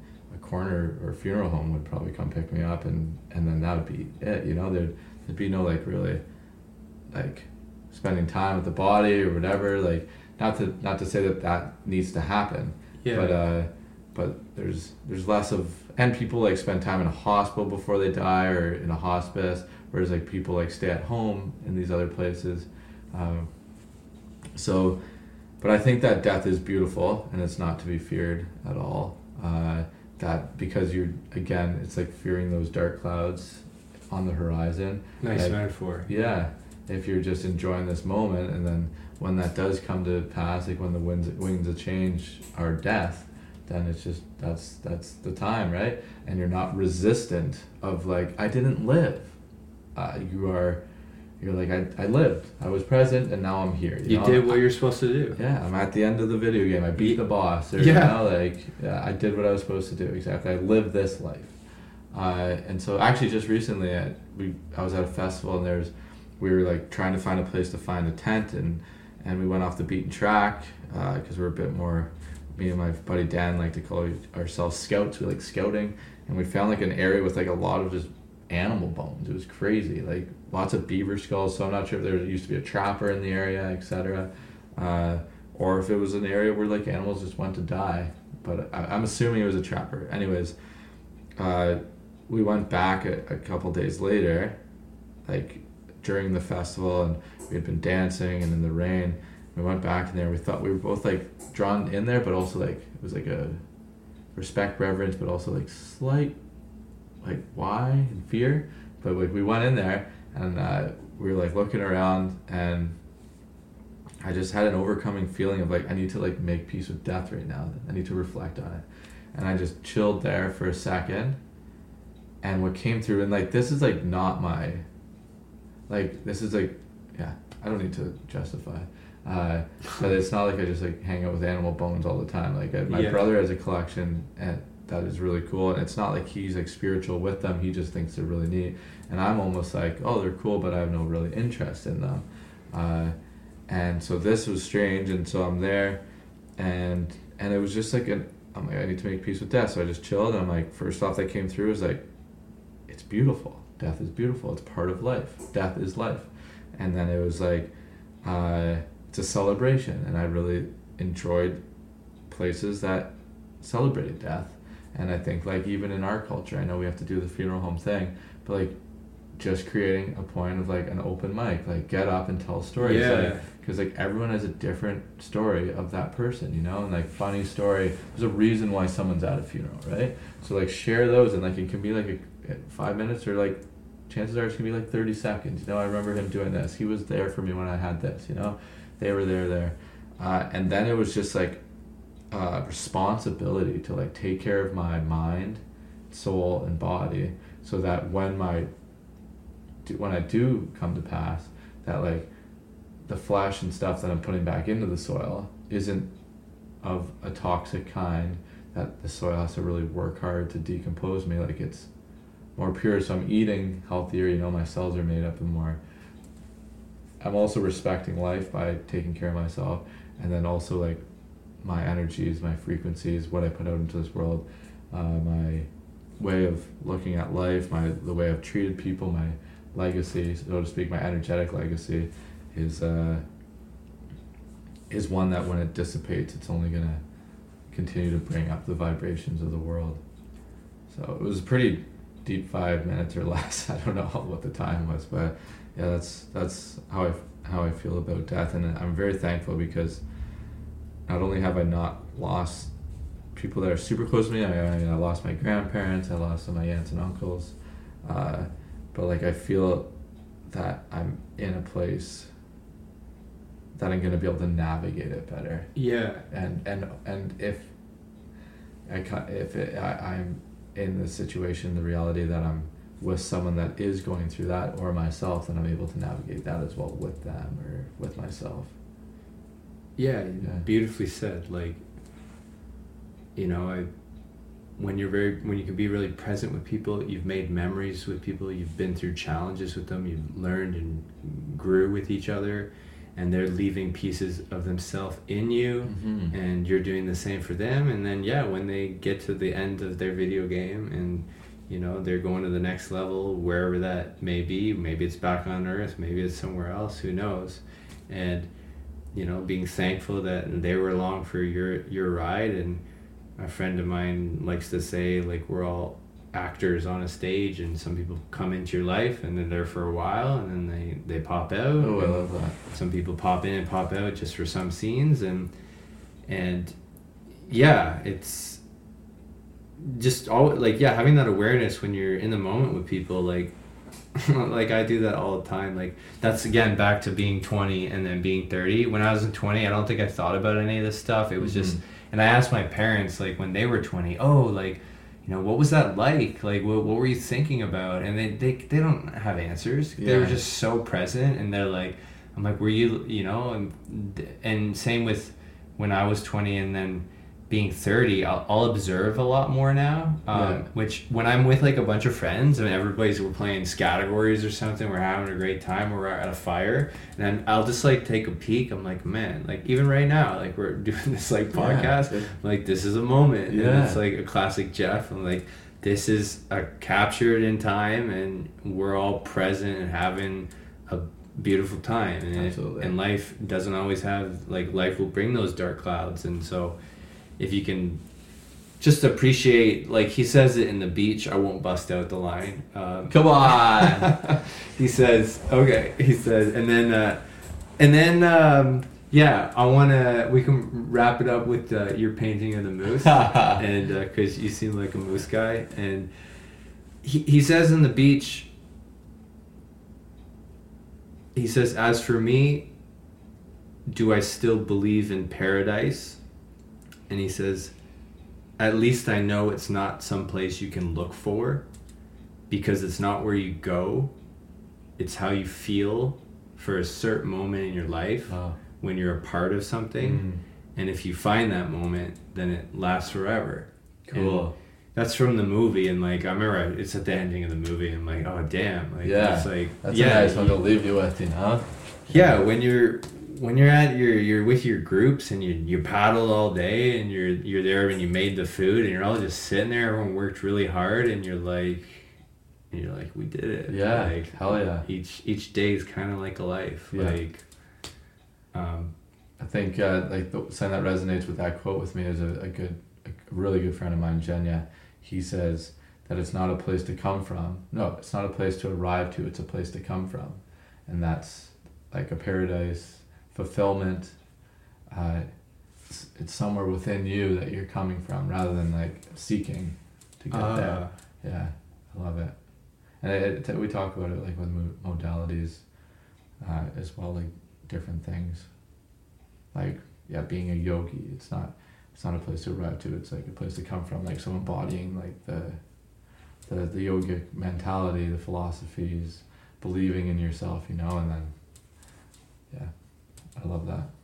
that's Mhm. beautiful Mm-hmm. great way to wrap it up with uh, CK.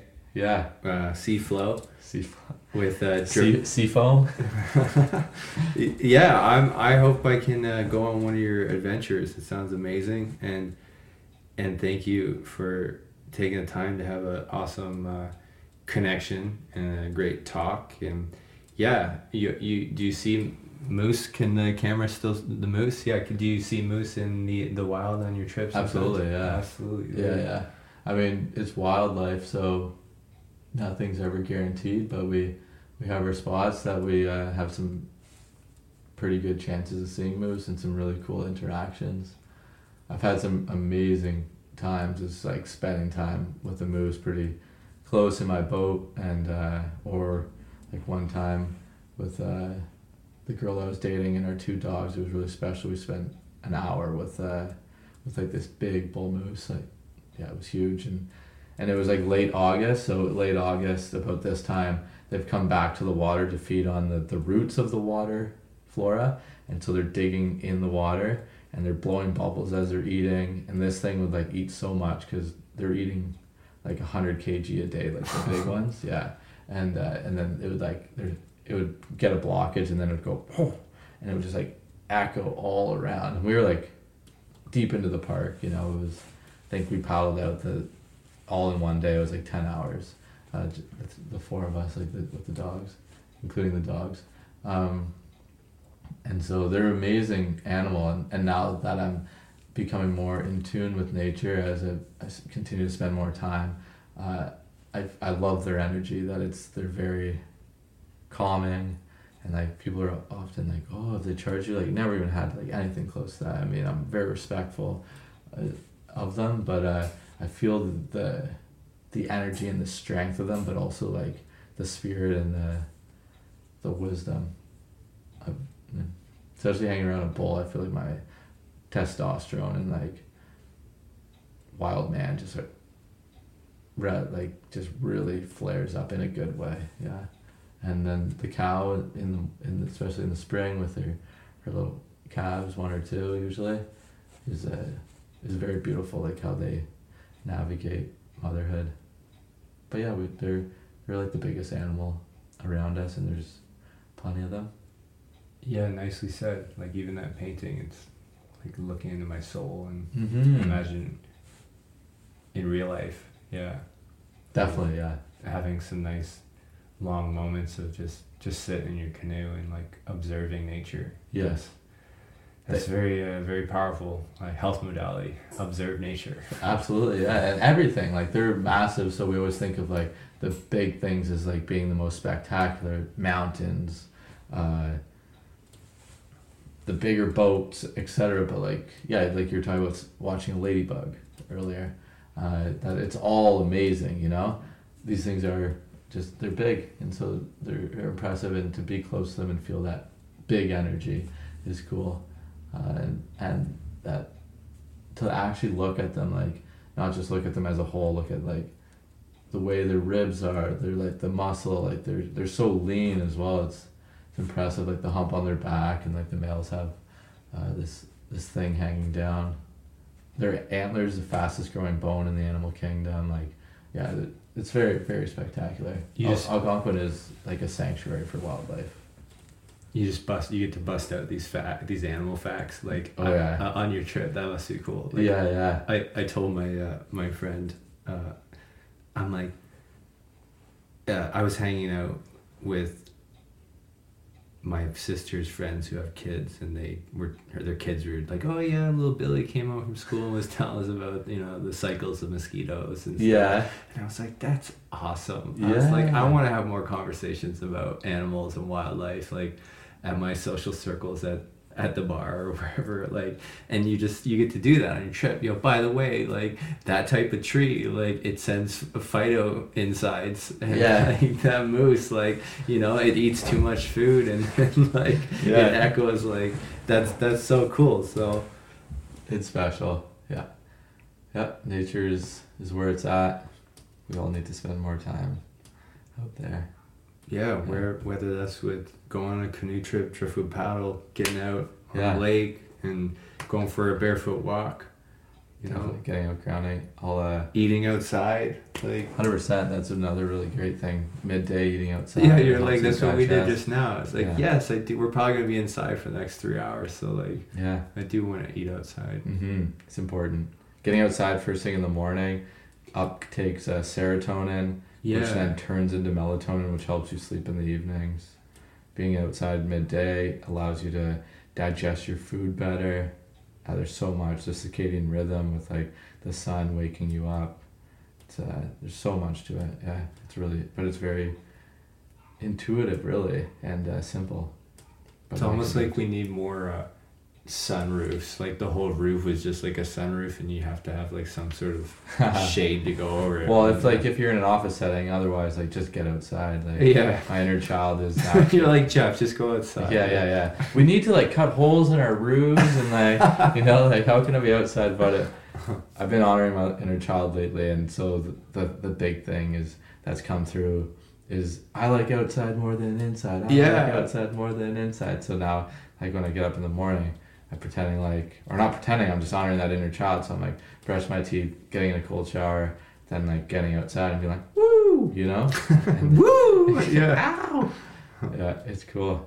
Ama- Yeah, ama-. Amazing. Yeah. Thank you, man. Thanks for being here. Thank you so much. Yeah. Yeah, I really appreciate this, dude. Uh, I will plug our company. Yeah, go ahead. I do. Before I felt bad, but now it's more so like I think we do an amazing thing, and and uh, that we do we we are able to serve people and really create transformation in their lives. Yeah, you've Yes. created that. Yeah, Mhm. which is great. It's yeah, it's super special. So it's called Driftwood Paddle, driftwoodpaddle.com, Driftwood Paddle on IG, Instagram, Driftwood Paddle Algonquin on Facebook. Amazing. Yeah, and like we're super uh, interactive in regards to like the booking process. If if you have questions, by all means send us an email. We're happy to get on a phone call. We love to get on a, a video call early on just to like understand The What- specifics. yeah, what the wants are for for us to understand each other's like get a get a, uh, a feel for each other's vibe. It's amazing. Like uh, early days, we would just go basic like email, and trips weren't really getting booked. And then we started saying like people started saying like you need to do a video call or at least a phone call, and it's like ninety five percent of our trips booked because I think we just have an ability to connect with people, and we, we are excited like when we're planning adventure, it's like planning adventure with friends. And when people are like, "Yeah, we're gonna book," we're like, "Amazing!" And then they're like, "How do we pay?" And we're like, "Oh yeah, right. We have to charge you for this." Like because it's just it's like a friend calling up and like, "Hey, we want to go on adventure. Like you're in." It's like we get to go. Awesome. yeah, yeah. It's it's it's pretty special to feel that way. Yeah. Yeah, c- congrats for like creating that space for people, and thanks for sharing it to the world. And if you can, get out to Algonquin uh, before the end of the season, like mid October, I think you said, and Yeah, yeah, and then uh, next year, like running up in in May, and yeah. We have some trips early early May. It's beautiful before the the bugs. Like there's a nice pocket there where it's really quiet, just as spring is spring is springing, and uh, yeah, I mean there's beauty parts of every section, and we have gear for everything. Um, but yeah, there's still trips like open trips left this season to hop on, as well as like we're an outfitter, so we we equip people as well with gear that needed to to thrive in the backcountry. nice. I I think you're living your favorite life. Yeah. And thanks, Chris, for being on the podcast, and thanks for uh, Thanks, Jeff, for creating Paint- this. paying attention, participating, and uh, what's the third one? And showing up. Yeah. yeah, Oh, it's my pleasure, and honestly, to reconnect has been amazing, and like to further our friendship, super special. It's nice to to know that we're like following our our intuition and and who we choose to to spend time with and to like uh, grow with. Uh, so it's it's sweet. I, I love what you're doing. I'm excited to see. You.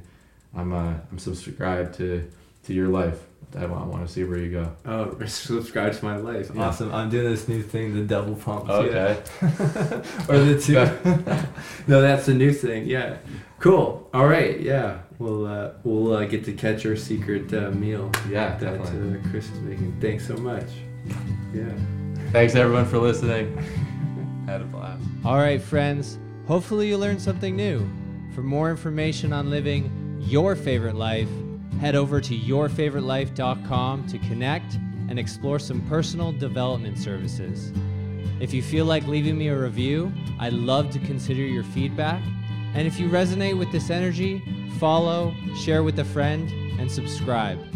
Remember, create a nice life. Be kind, be curious, and be creative. Catch you on the flip side.